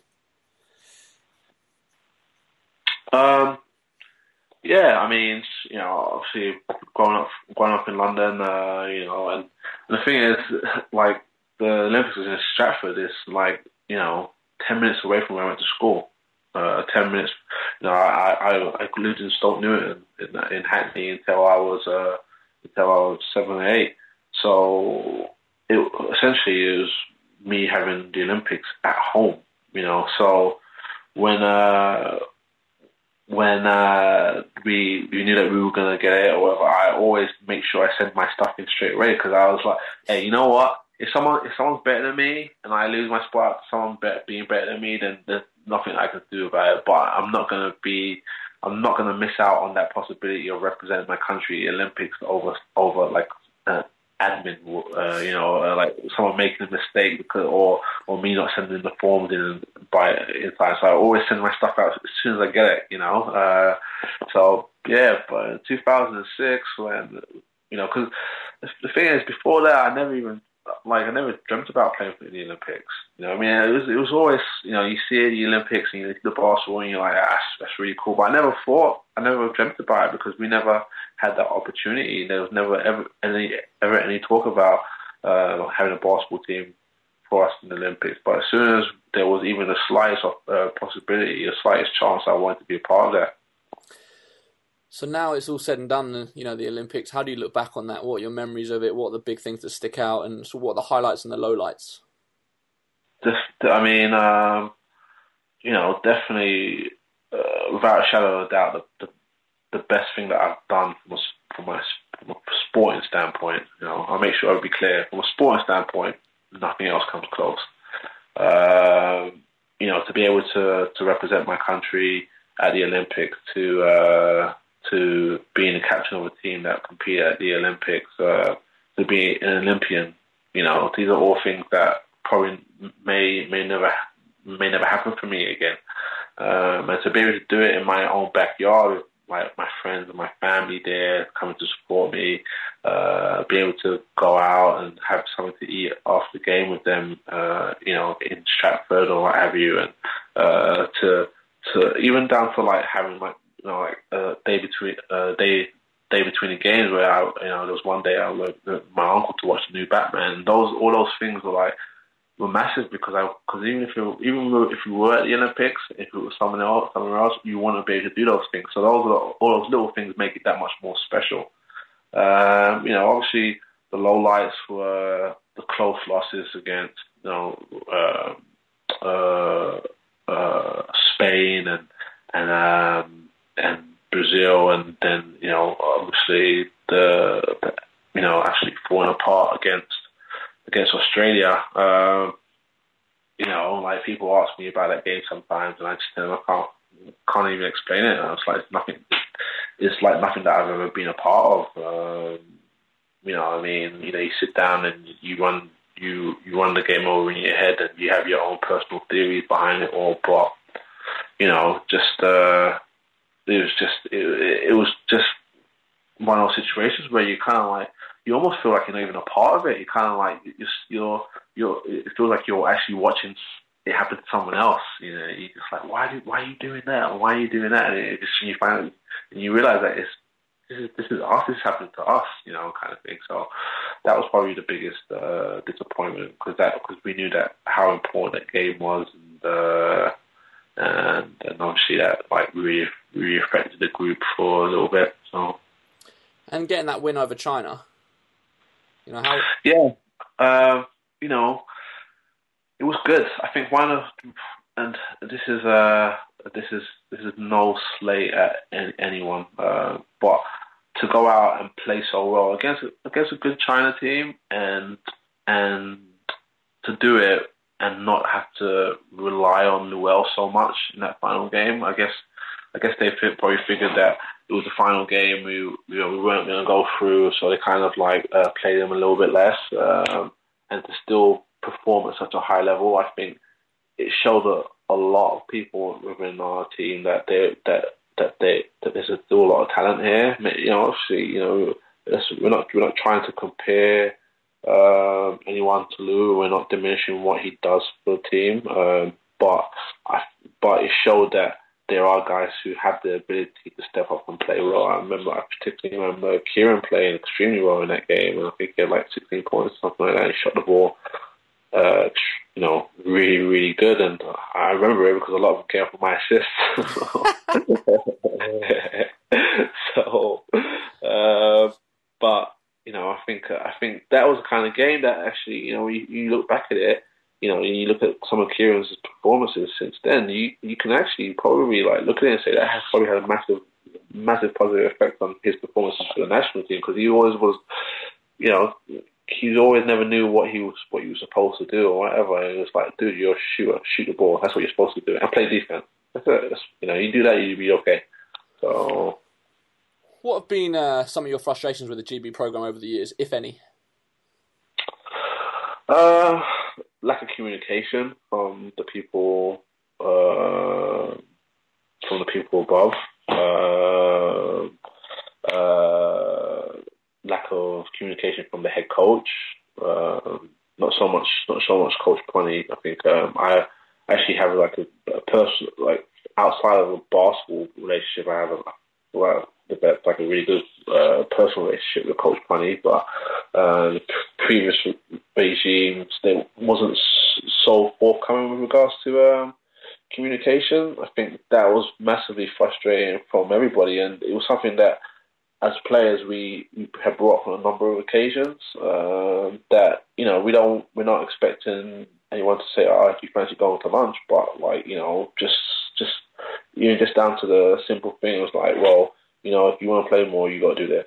You know it's just that's just like basketball one on one stuff. Um, that was you know, from my standpoint that was massively frustrating especially like the the year when um, the Olympic year actually when uh, you know early in the summer, I wasn't playing at all, uh, and I continued to practice the same way I'd been practicing for the past six years, or whatever, you, what have you, and there was no uh, there was no change, and it kind of leaves it it leaves you in a situation you're like, well, hold on here, you know, am I even going to make the team here? You know what I mean? Like I'm not playing. There's been no communication or what have you, and then I mean, a bit of a kick in the teeth was, was that I was told that I had the bad attitude about it. It was like, well, anyone would have a bad. Uh, not that not that I did have a bad attitude. I don't believe I did, but anyone would have a bad attitude if if they've been a part of the program for six years. They've given up a lot to be here or be a part of it. They've been committed. They've played hard. They practiced hard or whatever, and not to have be communicated why they're not why they're not getting opportunity I, I thought to myself, my, my, my attitude was absolutely stellar mm. compared to what it could have been. so, uh, but I think that was one, I think that would be my only gripe really about our national team is that we just don't do a very good job of communicating. You know, and we un- I think as players we understand that there's a lot of there's a lot of stuff that goes on behind closed doors that we we're never exposed to, but you know, just to send out like a mass email, just to say, hey, you know, this is so and so from uh, GB. Just want to send that message to everyone. Merry Christmas. You know, or, yeah. or, or you know, I hope you guys are all well, or something like that. You know, I think uh, that's I think that would be the, the least that you would expect. Um, and then obviously, when you're talking about logistic stuff, you know, that's you know you expect that to be impeccable in terms of um, uh, translating it to um, to individuals. So now, there were rumours, obviously, after 2012, you'd be retiring from international basketball, and then obviously last year you, were back again, and this year you're on the squad list again. Uh, you know, are you surprised that you're still you're still playing? Like, are you planning on playing this summer? yeah, I mean, at this moment in time, I have no reason not to. Um, uh, you know, I've, I've been speaking to Coach Prunty through the course of this the season, and I've never said anything to uh, that would lead him to believe that I wasn't gonna, wasn't planning on playing. Uh, I don't know. I'm not sure where the whole rumours came about about me retiring after the Olympics. Uh, like I certainly never said that. I, I, never, I never gave anyone any indication of it. I mean, I remember some people from Fast Track were got in contact with me and was like, "Oh, you know, could you speak to us before you do before you uh, send anything about you retiring from the national team?" And I was like, I was like, you know, you know that you called Drew Sullivan, right? And I was like, yeah. I was like, are you sure you're not looking for Nate or Rob? Because I actually just thought, I honest to God, I thought that they just called me by accident. Uh, but I never, I never, not once told anyone that I was retiring after the Olympics. So, so it, it was, uh, it was a massive shock to me as well. uh, but I, I mean, like, I, I, I I've uh, obviously I've always said that I'll play. Well, I'll come out and play for my national team as long as they need me. But I hope that it's not much longer. so, uh, but obviously, obviously, you know, as I get as I get older and like season after season, I, I probably have to revise that and actually say, you know what, I'll play till this time, and then and then, then call it quits. You know, so. So jumping back a little bit because we kind of went into national team stuff. Um, so you had so you had your year in Spain, uh, and then you went to Belgium with Chris Finch. Yeah. Um, how how was that? And you know, did you think that helped with national team stuff as well? Um, oh, I mean, I don't know if it. Uh, I don't know if it helps or hurt. I think it probably helped me get a better understanding of um, of his offensive like philosophies and stuff like that. Um, I think it probably helped me become a lot more settled, a lot more comfortable within within the offense because obviously I spent like you know ten months of running it with the team and like obviously you know, with, with Nate and so on um, and Mike Lenzly actually. Uh, so yeah, I think that it helped that way. Uh, you know, but outside of that, I don't think it had any any any bearing on the national team. I don't think it had any bearing on whether I got selected or not. Chris, uh, if you don't know Chris, uh, he's not someone who's who does things on sentiment. So, you know, if you can't do a job for, for him, then then you're not going to make the team. So that quite quite that simple. So, so you know, I don't think that it had any bearing on the my me being selected or anything like that. Did you last there the whole season? Because you had a little stint in Newcastle Eagles at the end of that season, right? No, no, I was No. there for the whole season. Yeah, I was there for the whole season. And then and then there was Russia the year after. Yeah, Russia um, was a year after, um, and I I played. No, well, Russia. I stayed. I, I played a little bit beginning of uh, the season with Newcastle. Well, actually, I didn't. I, I was tra- I was practicing with them, and I was on on the way to Milton Keynes. I got a phone call from my agent saying that I've got an offer in Russia. I went. I had a chat with had a chat with Fab, and I said to him, "Listen, I've got this. I've got this offer on the table. On you know." you know, I, I really am sorry to do this to you, but would you mind if I didn't play? Because I was like, can't run the risk of getting hurt or whatever. And he understood. Um, and then uh, my year, at the end of my year uh, in Cyprus, I played like the final couple months uh, for Newcastle because uh, I, I, I, well, basically the team wasn't going to allow me to come back for the birth of my daughter, uh, my second, my second child. And then they were like, "Well, if you leave, then you're gonna then your contract comes to an end." And I was like, "Okay, can you get me a flight home?" So that was pretty much it. How did how did having kids change change your maybe well did it change at all your outlook on basketball your career at all? It's it's actually it's, it's funny because um, before I had the kids, I was really always anxious about finding out where I want to play. I, I, I need to find a job. I need to find a job. And then after I, after having kids, which you think would have ramped it up even more, Yeah. it settled down. You know, I think it got to the point. I think it kind of showed me that there's more important things than like chasing a contract or you know, or basketball. You know, um, you know, like uh, again, you know, just hop, uh, just to touch back on the point that I made earlier on. People, people uh, have this preconception of what, what, who I am because of what it's possible for. My, I absolutely polar opposite when I'm at home with my kids, uh, you know, playing with them and you know, going out and you know, uh, you know, uh, dressing up in, the Pink Panther suit for them and stuff like that. Like, there's the, like stuff that people will be like, if you if if you really did just purely take me as a as what you see on a basketball court, you'd think that my kids probably would would have the absolute worst life. You know what I mean? Uh, but, but I know how to separate what I do what I do on the basketball court and what I do at home, and and and I think my kids kids have helped me with that as well. Like a lot of times where I may have, may have not played well or we lost a game, and uh, I mean I remember last year, not, well, not, last season, uh, a couple seasons ago when we lost a trophy against Sheffield, and I was I was really devastated about it because I just didn't think that mentally our team as a group were ready, and it really frustrated me. It pissed me off or whatever. And gone to shower on in the elevator on the way out to see the, my family or whatever, and I get off the elevator, my two girls are there, I'm like daddy, daddy, and then it's all done. Basketball was irrelevant, you know. Um, I think that's probably you know again that's has, they've had a massive uh, has a, a, massive say in the fact that I am able to go out and play for the national team for so long, you know, and not think about retiring. They're, they're the reason why I can go out and play the way I do, um, you know, week week in week out, uh, play for my club because because they they allow me to switch off. You know, I have something that's more important than basketball. Whereas, whereas a lot of people around this around the league, whether they like to admit it or not, like they basketball's the most important thing. You know, I think I think that only I've only really cried after uh, after a, a, loss once, and that was last summer when we lost uh, against Ukraine because I actually started thinking about retiring from the national team, and that was the only time that I cried. Uh, and I, and and and and people might people might think that's because I don't care, but like I can't. Why am I going? Why am I going to cry over? Why am I going to cry over a basketball game when I've got such a great family at home? Mm. You know what I mean?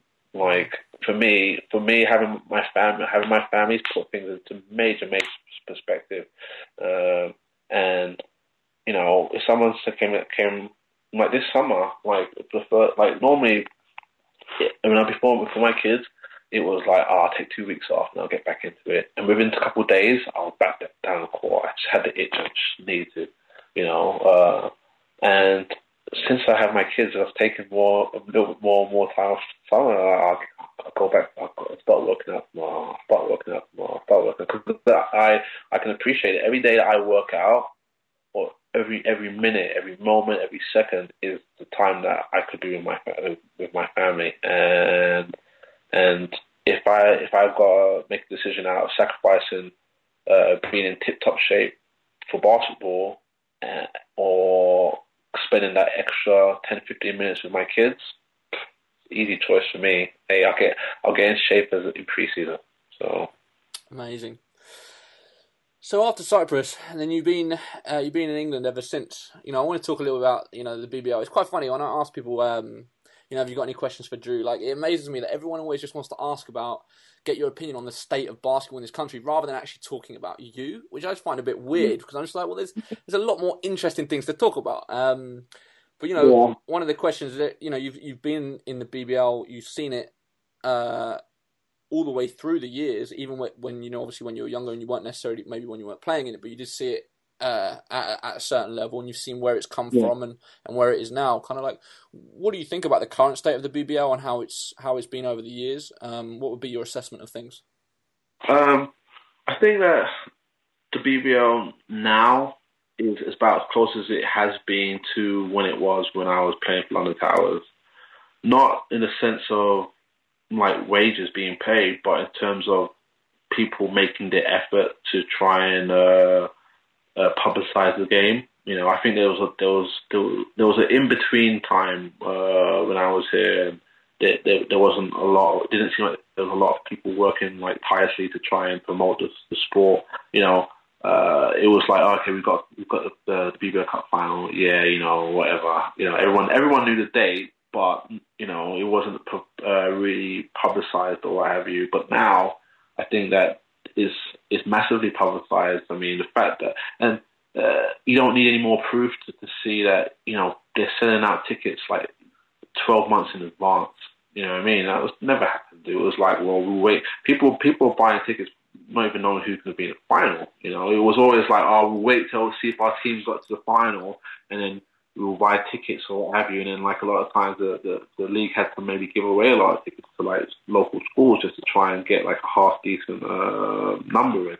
Now uh, it's a lot more, you know, where where they or they're they're publicising it and they and, and they are selling tickets well in advance. So I think that's only good for the sport because now people are like, oh, you know what, I can't even run the risk of me not being able to have a ticket to support my team. You know, uh, especially if you're if you if your team has been like a top four team for uh, the past few years, and at least it gives you that that you know that, that chance of maybe your team will make it. Um, so I think the promotional side of uh, basketball has been has been uh, really good. What about on the court? Like, what about the level of competition and stuff? What would you say about that? Uh, I mean, obviously that that can go up and down like from year to year. I think uh, you know outside of like teams uh, leagues like Russia and uh, uh, Spain and Italy and um, Greece, uh, all the other leagues tend to go up and down in terms of talent because those those the, the four aforementioned uh, leagues they tend to give out multi-year contracts. So you know that who you know that who the coach is going to be. You know who the team's going to be for like about two three years. You might add a few players, you know, here or there, but you essentially know what the team's going to be for a couple of years. And obviously, in the BBL, everything's like you know, or at least you know, for the most part, it's just one year contracts. So there's a lot of a lot of movement through the league. So you so you know you can never you can never gauge what what the league's going to be like from one year to the next. Like you know from from some, maybe some of the signings that have been made this year, you can see that there's the league could potentially be be stronger uh, because uh, more some of the, some really good players going to uh, some other other teams. So hopefully you know whereas this year it was really only like four four deep, like real, four real real strong teams. Like you know hopefully you you're talking about maybe six six strong teams from last year, and then like you know hopefully Bristol and Leeds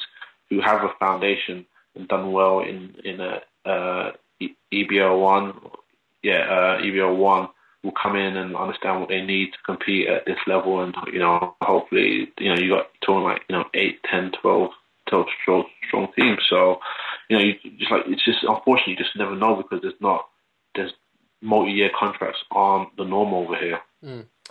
What are your, you know, you're obviously quite an outspoken person. I see you on Twitter with various suggestions for the league and everything else. Like, um, you know, what, what are your personal frustrations with the league? What do you think that it needs to do better to do better?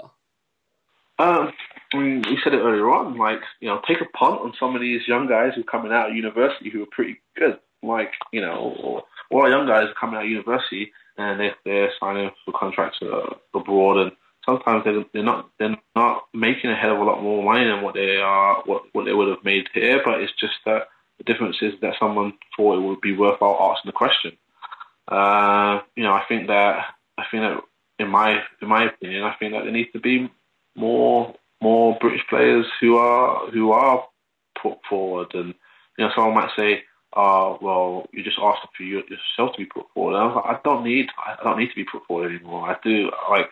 I do I do enough work uh, outside of basketball uh, that I can I'm able to self promote uh, self promote myself. I don't need the the league to do that for me. But someone like someone like Jamel might need it. You know, you know, someone like Darius who's had a phenomenal career in the BBL, and like you know, you never see him with any posters. You see, you see this, uh, you know, and it's no disrespect, but Darius has been the most consistent person on that team. Yeah, whether people want it or not. If they you take Darius out of that, out of that Newcastle team, they struggle massively.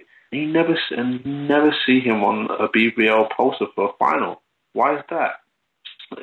You know what I mean? Like, uh, you, but you see, you see, I don't even know a uh, cook. You know, on a, on a, on on a on a flight. He's been there for he's been there for not even a, twelve months. He's on a flight. He's on a, he's on a flight. Mm. You know, uh, you know, but Darius, who's done it consistently over, what's it, ten years? Mm. You know, at least eight of them. At least eight of them, he's been consistent. You know, you can't you can't make it on a flight. That's that's, that's, I mean, that's something that needs to be addressed. You know, mm. um, there's the fact that you know you go into the you know there was a it was a while back. You go on the BBL website, and they still had Aaron Hardy on there, and he league had, he, he only moved on for like a year, uh, twelve to eighteen months. It was like those little things have a massive impact on letting people know what's going on in the league because you're like, oh, you see Aaron Hardy on a on a on the BBL website, and like, again, you know, fairness has been changed, uh, but if you're not if you're not someone who knows the sport and you go and you put in like in YouTube, you see him, you say, "Oh, let's ride Aaron Harley, Okay, uh, you know, and you see his, his web, you see his um, highlights on YouTube, and you say, "Okay, I'm gonna go watch the game," and then he's not there. Like, what's going on here? Do you know what I mean? So let's try and let's if nothing else, let's be BBL. Let's try and be like up up to date with like you know who you guys have on your website. Will probably be a really good start. Um, you know, um, I think you know trying to get you know put maybe like a I said I said this on Twitter like have like a mandatory you know uh, amount of like under under twenties or whatever on on on the roster. And does it mean that they're going to play? No, but at least they can be a part of it. At least they at least they can see okay, this is what it means to be a professional basketball mm. player, and so on. So it gets them ready, opposed to you know, opposed to um, you know they're they're they're spending time on the weekends maybe doing nothing. Uh, you know, uh, so that that would be some of a couple of things that I would look at. I'm like, can they can they happen? I don't know. Uh, I mean, one you know one of the things I said that is maybe like trying to have it where you have like three British players have to be on the court, mm. you know. And does it hurt? Does it hurt the majority of the league? No, it doesn't. But it puts everyone on understand that you know what. Some some people will say, well, they're just going to get go out and get three good British players. Well, that would be really foolhardy because the way things are, people get injured, uh, you know, people can get in foul trouble or whatever. So it forces them to go, maybe go out and get five good British players if they're, if they're a team that's in the top echelon, the high, the, the, the top echelon, mm. and, and competing for competing for trophies, and you know. So, I mean, those are those are things that like I would I, I would I would suggest to be looked at, but. So I'm aware we're getting on for time a little bit here, so just to kind of, what's in the future for you? Um, obviously, uh, a lot of question marks about next season, um, but not only just next season. What about you know how many years do you think you want to play for before you do end up uh, sort of late hanging them up? Um, and and what do you want to do after basketball as well?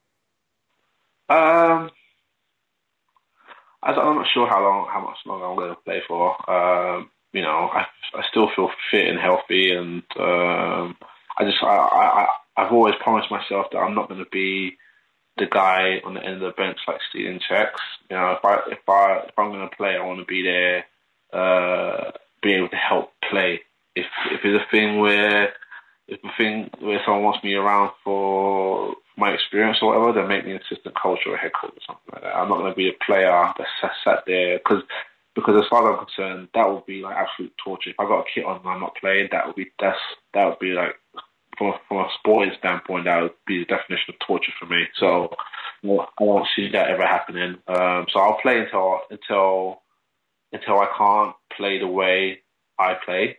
Um, and that could be that could be the end of this year. That could be in like two, three, four, five years time. I don't know. Uh, uh, you know, in terms of like, you know, what I would, some of the things that I would like to do. Obviously, you know, I, you know, you, you know how much I've, I've, I've put into uh, DS8 stuff, and unfortunately, won't be wanting this summer because of uh, national team commitments and. Um, and and I do martial arts, uh, and, and that really that I, I really enjoy doing, and uh, I wouldn't mind uh, when I'm done playing, spend more time doing it and and teaching as well, uh, teaching martial arts as well as, as well as teaching basketball. So so you know, uh, I'm not a one trick pony, thank God. um, and next season, wh- where are you going to end up next season? Uh, there's still talks going on with uh, various teams, and um, I'm not rushing into a decision um, at the moment. I'm just, you know, obviously there's like a lot of things that need to be be be discussed and covered, and and so on. And then, you know, I, I you know, like one it's one of those things where you you're always going to upset someone, uh, and you're always going to make someone someone uh, very happy. So I, am aware of that, um, and so I'm not rushing into making any, any decisions that I think I will regret. So wherever wherever I do end up, it will be the right decision for myself and my family. Perfect. Well, thank you so much. It's been uh, fascinating, and I think a lot of other people will say the same thing. So, uh, appreciate you taking the time, uh, and hopefully, uh, we can catch up again in the next in the next year or so. All right. Thank you very much for having me, mate. I really enjoyed this.